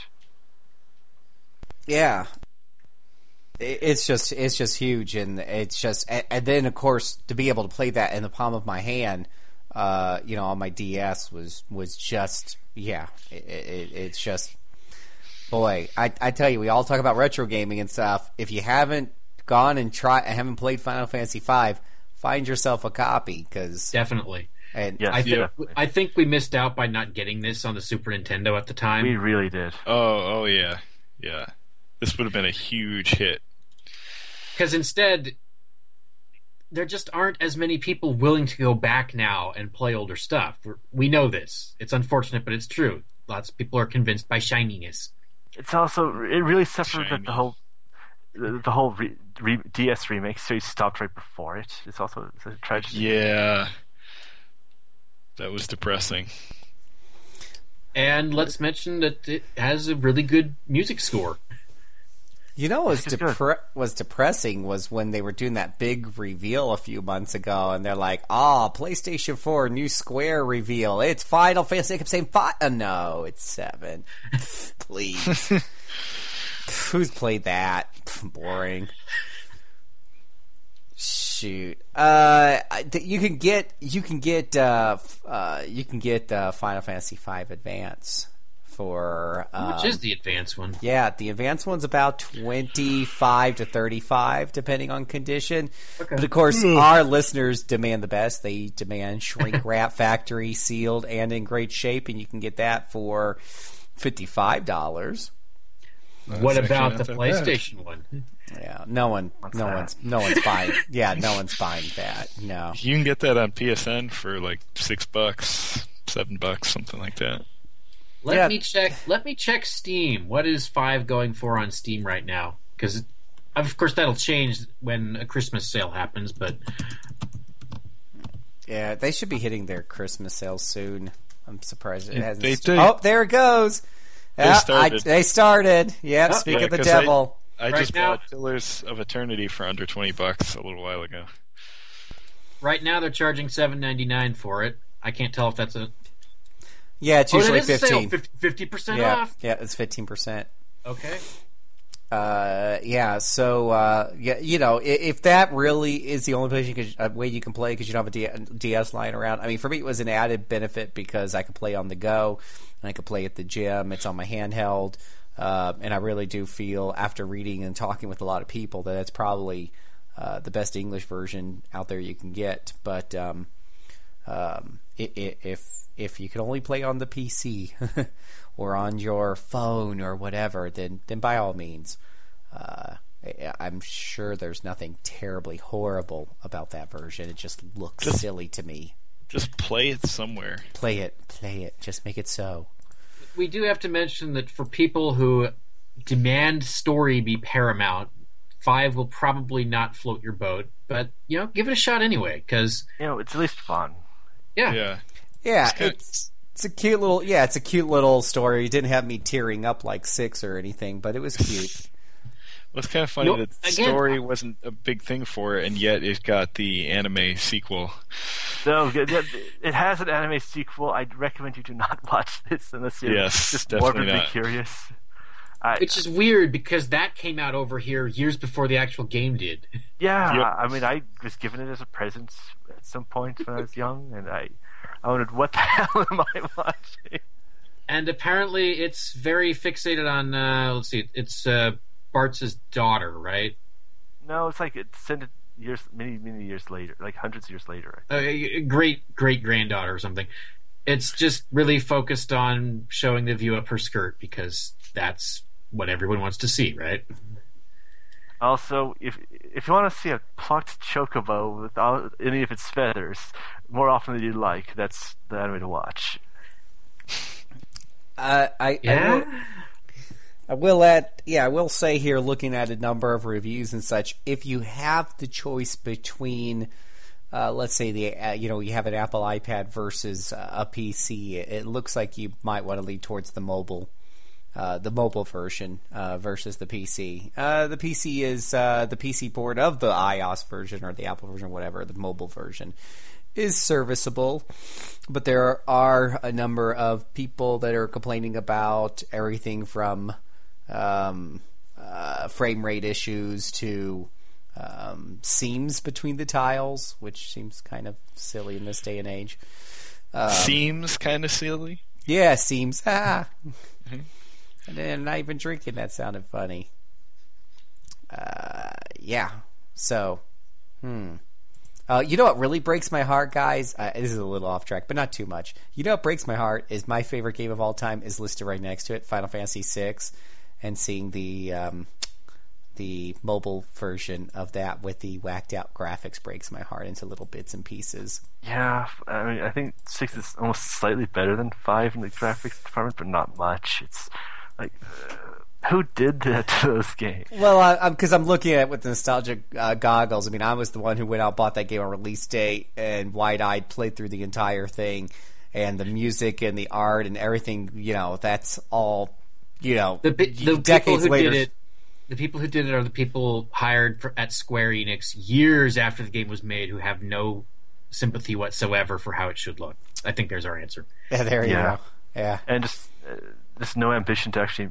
If they're gonna redo the sprites, at least redo it well. But no, uh, yeah. The sprites look sad. I, I and I do see some complaints about the fonts, and I can kind of understand. It looks like they just took a very standard font. I mean, there's an opportunity to do something you know, with the fonts, make them look Final Fantasy-ish somehow to fit the theme of the game. it's no, just, it you know, looks like a word processor.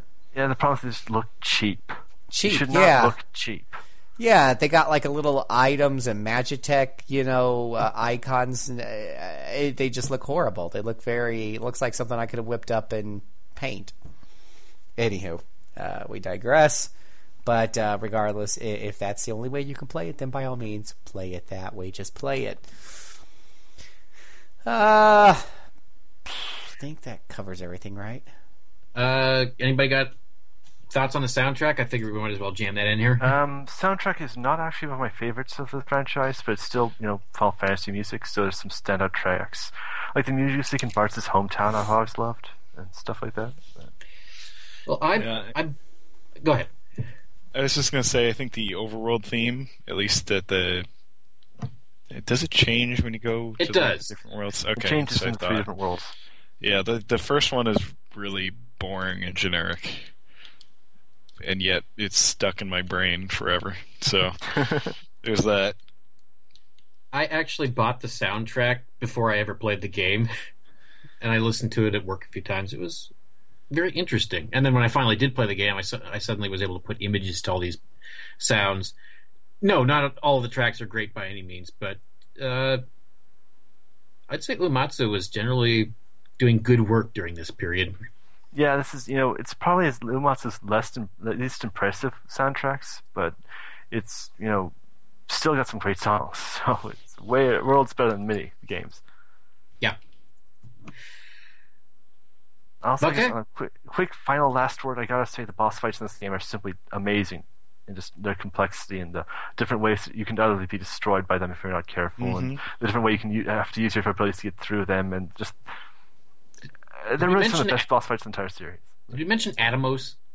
I- I think that one deserves a mention. that one's such a crazy fight in terms of you have, you have to leave someone die or do some kind of various tricks because you know he'll spam you with meteor until someone dies. But once they die, he starts sucking them in. But if you revive them, he'll start spamming with meteors. It's better to leave them dead and they keep changing it. But if they, it's but if it slowly sucks them in, they'll vanish entirely and you can't revive them at all. And yeah, that's why it's such a great fight. Annoying, but a great fight. He's a mean mother with a black hole for a mouth. okay, we should probably yeah. All right. I, I think we've I think we paid the game its just I desserts. just I did I forgot to ask uh, our ho- our our host Nathan uh, uh, one one last question before we go. Hey uh, Nathan, uh, what are your thoughts on the boss's design? Thumbs up, thumbs down. Just wondering. Two thumbs up. Okay, all right, just checking. Cool, chief. All right, well, um, uh, you know, because because Nathan now is trying to get his thumbs corrected there. So uh, we'll take a teeny tiny break, and we'll be right back after after this.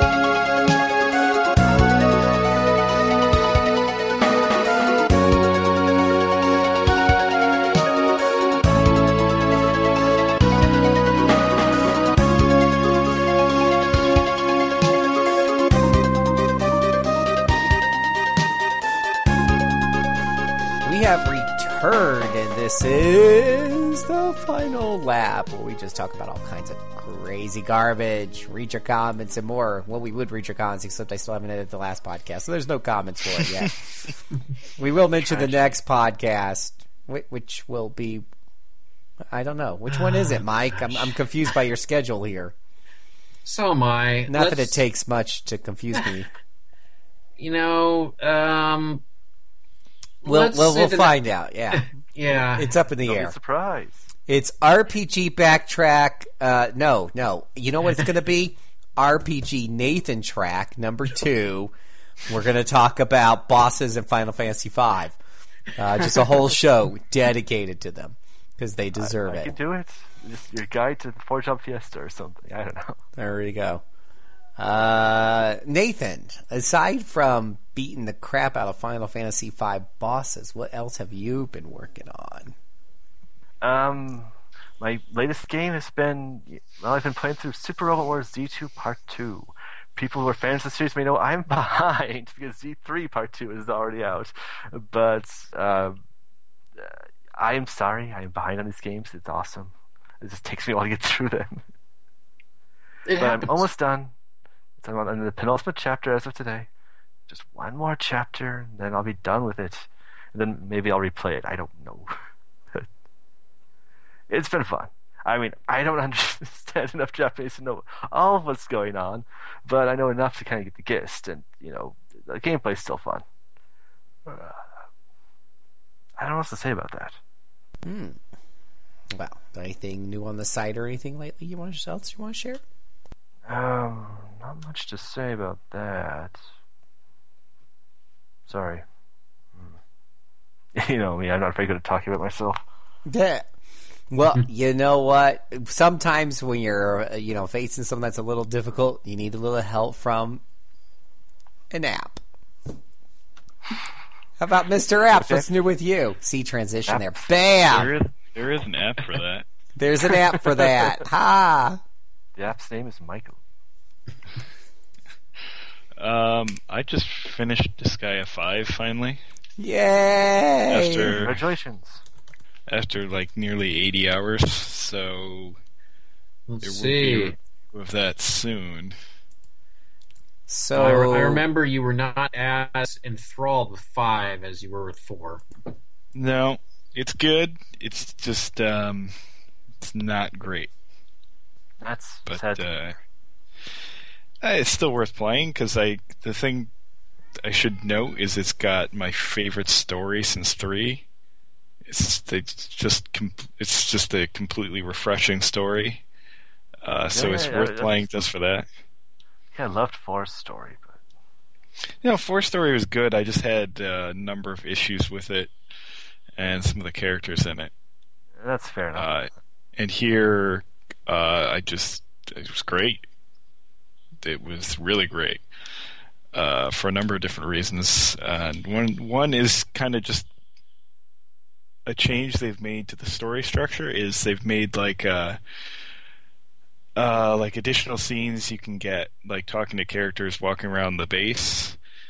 Um, kind of but lots of like goofy little interactions and a lot of those used to be like in story sequences in the game and could make lots of those drag out so now those are all basically uh, relegated to the side uh, conversations in the base and that makes the story flow so much better and yeah, that that does seem like a big improvement.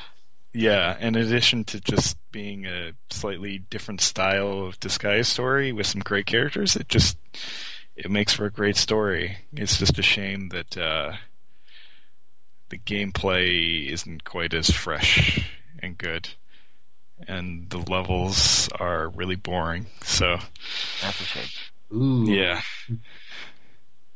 yeah, it's a shame because that's for me at least one of the uh, defining characteristics of the series is like these crazy levels where you have to figure out how to deal with some uh, weird environmental environmental things, or just like, hey, there's a bunch of gaps here, and I'm going to have to throw characters all around this map to get to all the enemies and cool things like that that Yeah, are largely not in this game, like at all. that's Ooh. a shame. I mean, Disgaea Yeah. can be a little dull if it's just you know go and beat up a couple enemies. It's, you know, Yeah, all and- the craziness is makes it you know itself. I would say um, like ninety percent of the story maps can are pretty much just straightforward. Go beat up the other enemies. Maybe maybe some environmental things, but in like very muted. Like there was a there's a whole uh, chapter where you're in this world where uh, mushrooms like pop up randomly on maps at the end of every turn and cause different effects, which sounds interesting. Except uh, you can just completely ignore them, and they never have any effect on any of the battles in that chapter. So That's, just- that's a shame. That Yeah, would there's just- disappoint a guy I work with who loves mushrooms. it, it's it's just a lot of things like that. Like um, it seems like they wanted to replace some of those elements with other things that never pan out to do anything. And um, in addition to some other kind of uh, disappointing things with the various game systems, it just it, it, it's good, but you know the- it could have been leagues better. So it's it's it's very frustrating. And yeah, I'm gonna have to try and fit that into like a 1500 word review. So we'll see how that goes. It can be done. Yep. Good luck. At, at least Yeah. you're not having to review something by Idea Factory, right? Yeah, it's true, but honestly, those are easy reviews to write. It's They just- get uh, bad. They're easy reviews Yeah. to write. Getting to the point where you can write them, that's the problem. this this is my fourth Disgaea review now, and all of them have been, except maybe the the uh, the review for three Vita, have been very difficult to write because they're complex games and it's hard to kind of narrow down exactly what you need to talk about. So Sure. uh, I expect to have it up before the end of the year, but uh, we'll see how that goes.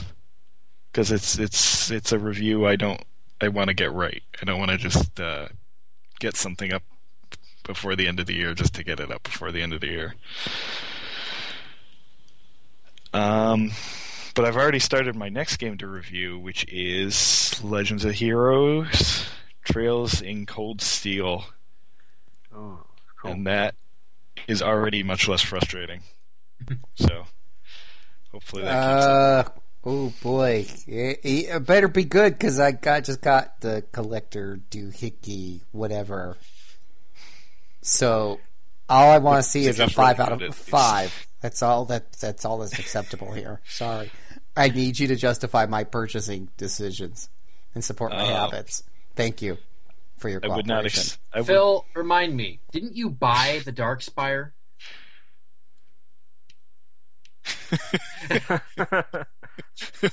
Yeah, he has nothing to say to that.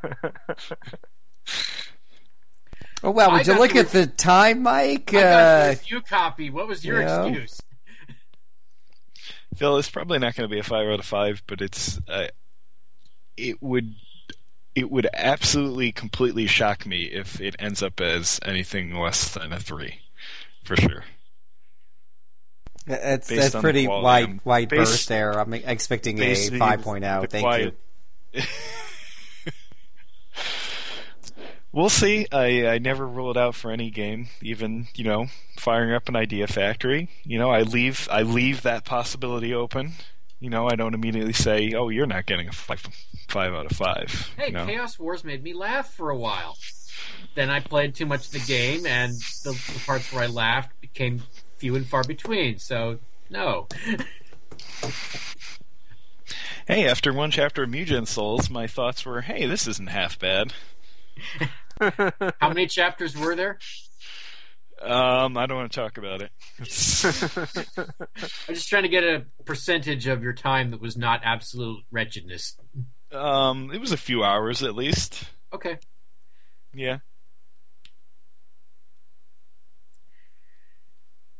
All right, so you, Mm, you're getting about- some Legend of Heroes, and I'm sure that you'll go back and play the garbled PSP games because you just have to see everything that has come out in English for that series now. Oh heavens, no, no! I'm just gonna play Jurassic Cold Steel. Uh, what system Uh, are you playing it on? I'm playing it on Vita, and How, how in the hell do you? I'm like looking at the text. It's so small. well, it's all voice acted. But I'm like the stat screens and stuff. They're so tiny. Uh, it's I, it, it's it has seemed fine to me. I don't know. And the combat, I uploaded it to Twitter, boys and girls. Go to twitter.com forward slash JC Servant. It's tiny. And somebody's already responded back. It's uh, it's like, oh, that's what I feared. I went with the PS3 version. That's from uh, Brian Reed at Terran36. Thank you, Brian, for telling me after I pre-ordered and got it in the mail. I- it's I- tiny.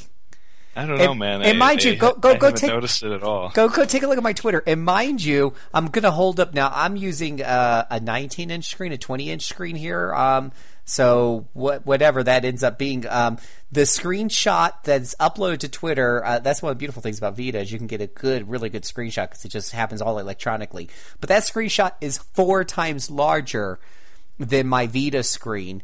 Uh, I can fit four of my Vita screens in that one screenshot I'm looking at, and just look at their hit points and their CPs and all that at the bottom screen. And then there's even little tinier text in those little squares above it. I hopefully you don't have to know what those are. Look how tiny it is. It's right there. Twitter.com forward slash JC Servant right there. Tiny. Yeah. Tiny. And then you can visit www.idon'tknow.what-he's-complaining-about.com. So tiny. Front slash, it's not that bad. It is. It's tiny.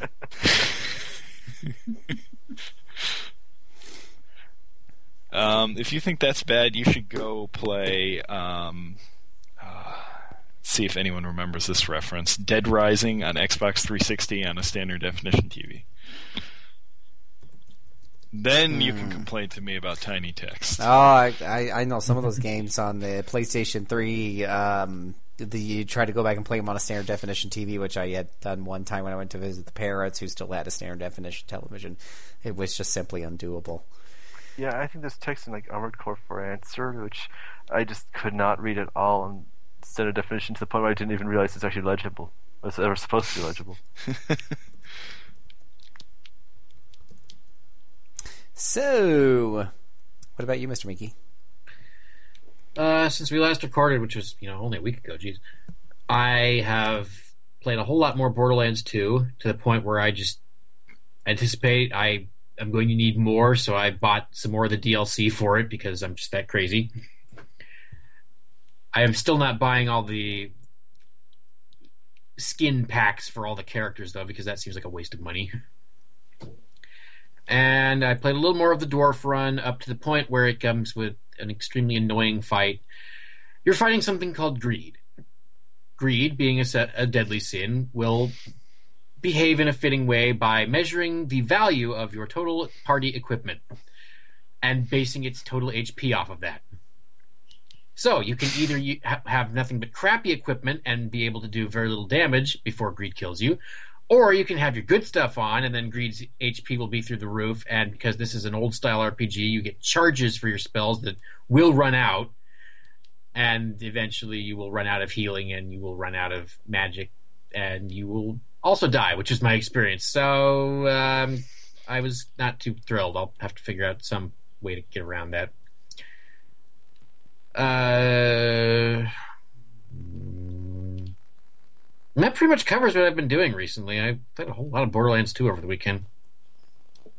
Maybe it's just me, but I find it, Mr. Torgue's badass arena of badassitude kind of funny. Oh yeah, look at all those guys shooting each other in the bar. Reminds me of my dad. Alcoholism is a serious problem. Ah! No, that game is pretty. That that game is really funny, especially the villain. Handsome Jack. Yep, handsome Jack. Yeah, I just I just ran off and started doing a couple of the DLCs because I figured, eh, why not? I'll go back. Uh, handsome Jack just did the evil thing. Made the Bloodwing from uh, one of the characters of the first game fight me, and I had to kill it. Oh gosh, that was so horrible, so evil. So evil. But yeah, he's he's pretty funny. It's a well done game. I like it. Uh, and no, I have not seen The Force Awakens yet. Clearly, I have aged to the point where I don't watch many movies on opening day anymore, especially if it means that I have to stand in line for three hours with a crowd. That I something must be wrong with me now. Ah, you know something's wrong with me because I won't even spend ten bucks and yeah, deal with people and stuff. Yuck. I'm actually gonna be going watching that movie tomorrow. Yeah, I will see it soon. I just don't know when yet. yeah, we're just two olds. Uh, shucks. Well, not a whole lot since uh, last week that we recorded that we haven't posted yet. Uh, I would point out that uh, uh, there is a game I saw jump on the GOG this week that caught my eye called Underrail. It uh, I see a lot of people talking about it uh, and mentioning that it, it, uh, uh, some of the over I, I would say it's probably exaggeration based on what I'm reading here, but some of the people are calling it fall, the real Fallout Three. Um, it's isometric, turn based, very similar in that and in in that respect as well as its theme and setting to uh, the Fallout series uh, with turn based combat and such. Um, but it's got a completely uh, different system underneath the hood running uh, that combat.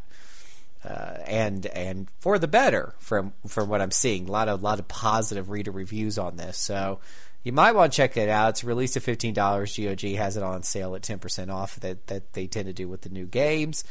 Um, I'm pretty tempted, but I've just stuck it on my wish list for now.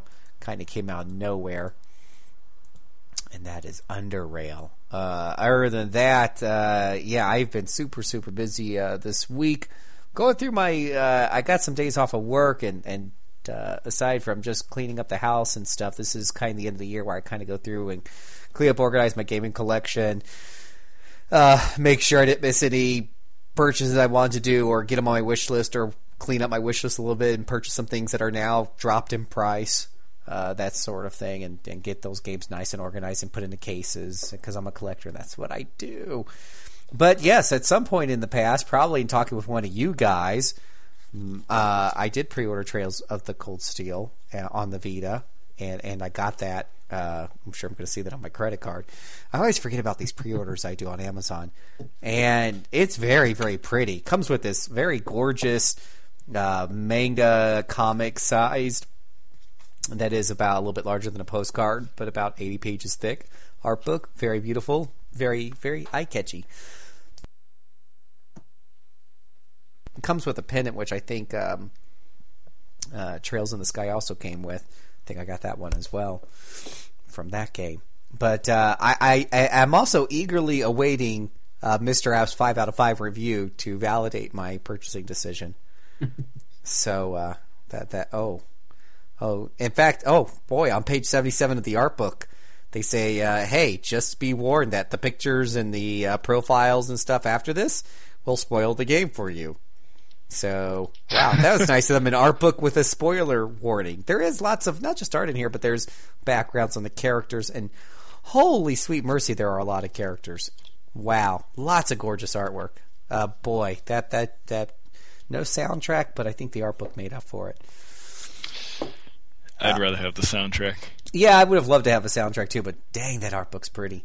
You can probably fi- you can probably find the soundtrack some kind of way if you look. Oh, it'll end up on YouTube, and I'll be able to rip it. Uh, anywho, uh, uh, you'll want to um, check out my Twitter feed, twitter.com forward slash JC Servant. I uploaded some uh, some early screenshots. I also uploaded uh, pictures of me of, of the box, anyways, of the Vita box and the contents that were inside. So if you're following me on Twitter, sometimes you get little surprises like that. Of course, I'm more about retro gaming, but it's kind of a retro style game.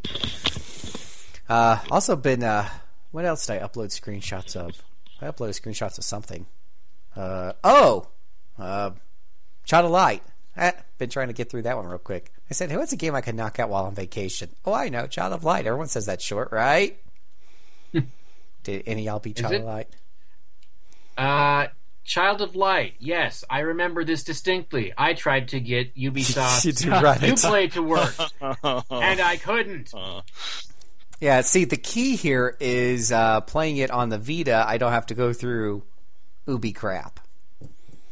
I, I don't know why they punish that. Seriously, publishers, whatever, you need to stop doing this. You publish PC gamers. I see this time and time again uh, with certain games. You can't punish us just because we're playing on a PC and make us go through extra logins that people on the Vita or the PlayStation don't have to go through. That's a bunch of bull malarkey. Stop it. Just stop it.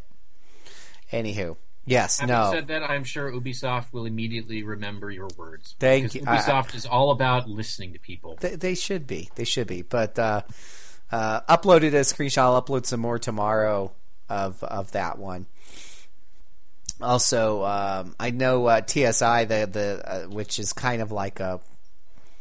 I, I I don't know if it's the exact same SSI or if they re, re they're they're kind of using the logo. The guys who made the Gold Box games that I love so much from the old days are um, making um, a new game, a turn-based combat not using the D&D engine. They don't have that license anymore, but making it with their own engine and stuff looks very interesting. So, all kinds of stuff I'm sharing on my Twitter feed, including StarCraft 2 screenshots because I've been playing a lot of that with my brother. So, the co-op mode on that game is just awesome. I just leave it to Blizzard to take a game that like World of Warcraft, I'm sure they do, you know, they do it all the time. A game that you're pretty much done with, and then they are just like, "Oh, here's this new mode, a new way of playing," and it just makes you come back. Just like season four of Diablo made all of us go back for a while. So Blizzard still makes games other than Hearthstone. I know, right? I just it seems like with it seems like with um with StarCraft 2 with these new modes, I think we're going to start seeing more frequent updates like what you see with Heroes of the Storm and Hearthstone. Uh, you're going to see more micro transaction y things as well. They've got these no- Nova Covert mission packs. They're like seven bucks each or something like that. You can pre-order them at a discount. Yeah, I know microtransactions are kind of a dirty word, but I think it works for games like these. Keeps things fresh. Yeah, but um, you know, it, yeah, yeah, it does. And I'll tell you, I mean, uh, Heroes, Heroes of the Storm. I just they have their they have their holiday sale going on. All the characters are half off. I pop for a couple of characters, and I do it every time they have a sale or they have a sale on a character I don't already have. I've now got like 60, 70 percent of the characters, and I almost got enough gold just to buy the rest of the ones I don't own outright. Um, and once I do have them all, I'll probably pop off for a skin here and there. Uh, because yeah, they're fun, fun games, and you're putting time into it. What's wrong with spending, you know, five bucks here and there? Nothing. The, the, you know, that's what keeps them. That's what they keep adding content to that game so quickly. I mean, every month there's a new. They just added another new um, battleground to that game. Plus, of course, they're adding that new uh, new hero every two to three weeks. So.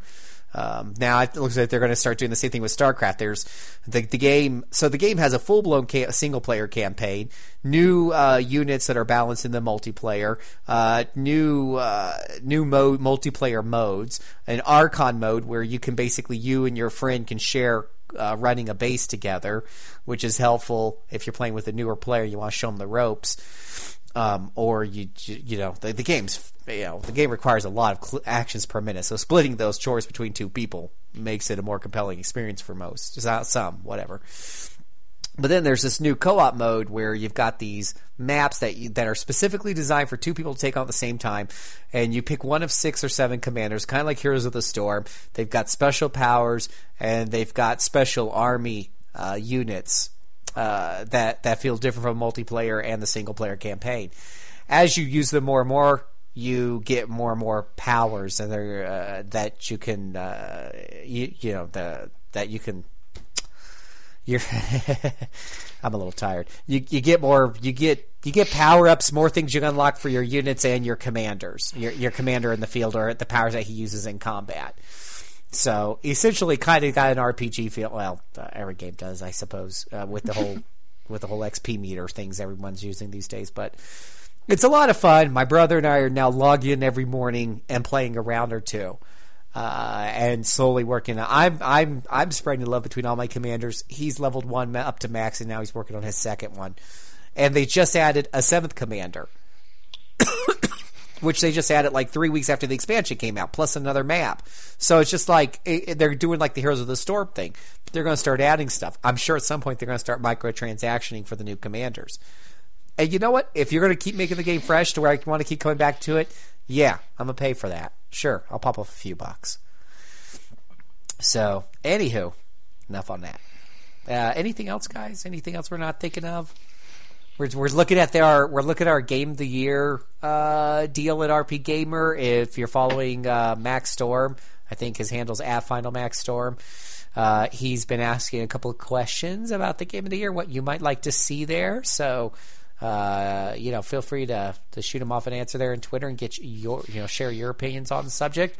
Mac does listen. He does listen, and, and I love reading our, our game of the year stuff because it's by uh, it's by a group of people who really really love this this this hobby and aren't doing reviews as a profession. So you, you you know there's there's no one greasing our palm to sway our opinion any. Um, you're going to get straight from our thoughts there, good, bad, or ugly. Um, and oh, and you might want to check out uh, Zach Welhouse's uh, Shadowrun Hong Kong review that just went up. A, a, a, a game that I'm a big fan of, and my brother loves it. And uh, Zach has given it a very positive and glowing review, so you want to go and check that out. If you're not playing Shadowrun and you like turn-based RPGs, strategic SR RPGs or whatever, you want to check those out. Oh, hey, look! What? There's also a review for Operation Abyss: New Tokyo Legacy, the game that I did the impression for.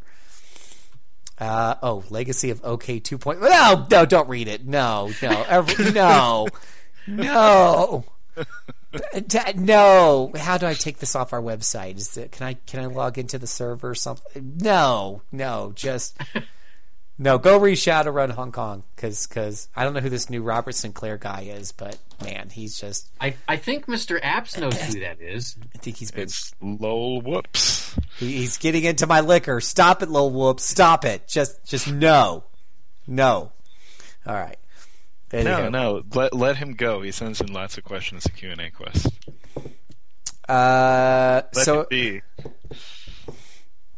Anywho, uh, so I will. Um, that's it. I will remind y'all that RPG uh, Backtrack is a production of RPGamer.com, your source for news, reviews, and home to the best gaming community on the net. Uh, check out everything that we're writing and doing over at rpgamer.com. Follow us at facebook.com forward slash rpgamer, twitter.com forward slash rpgamer.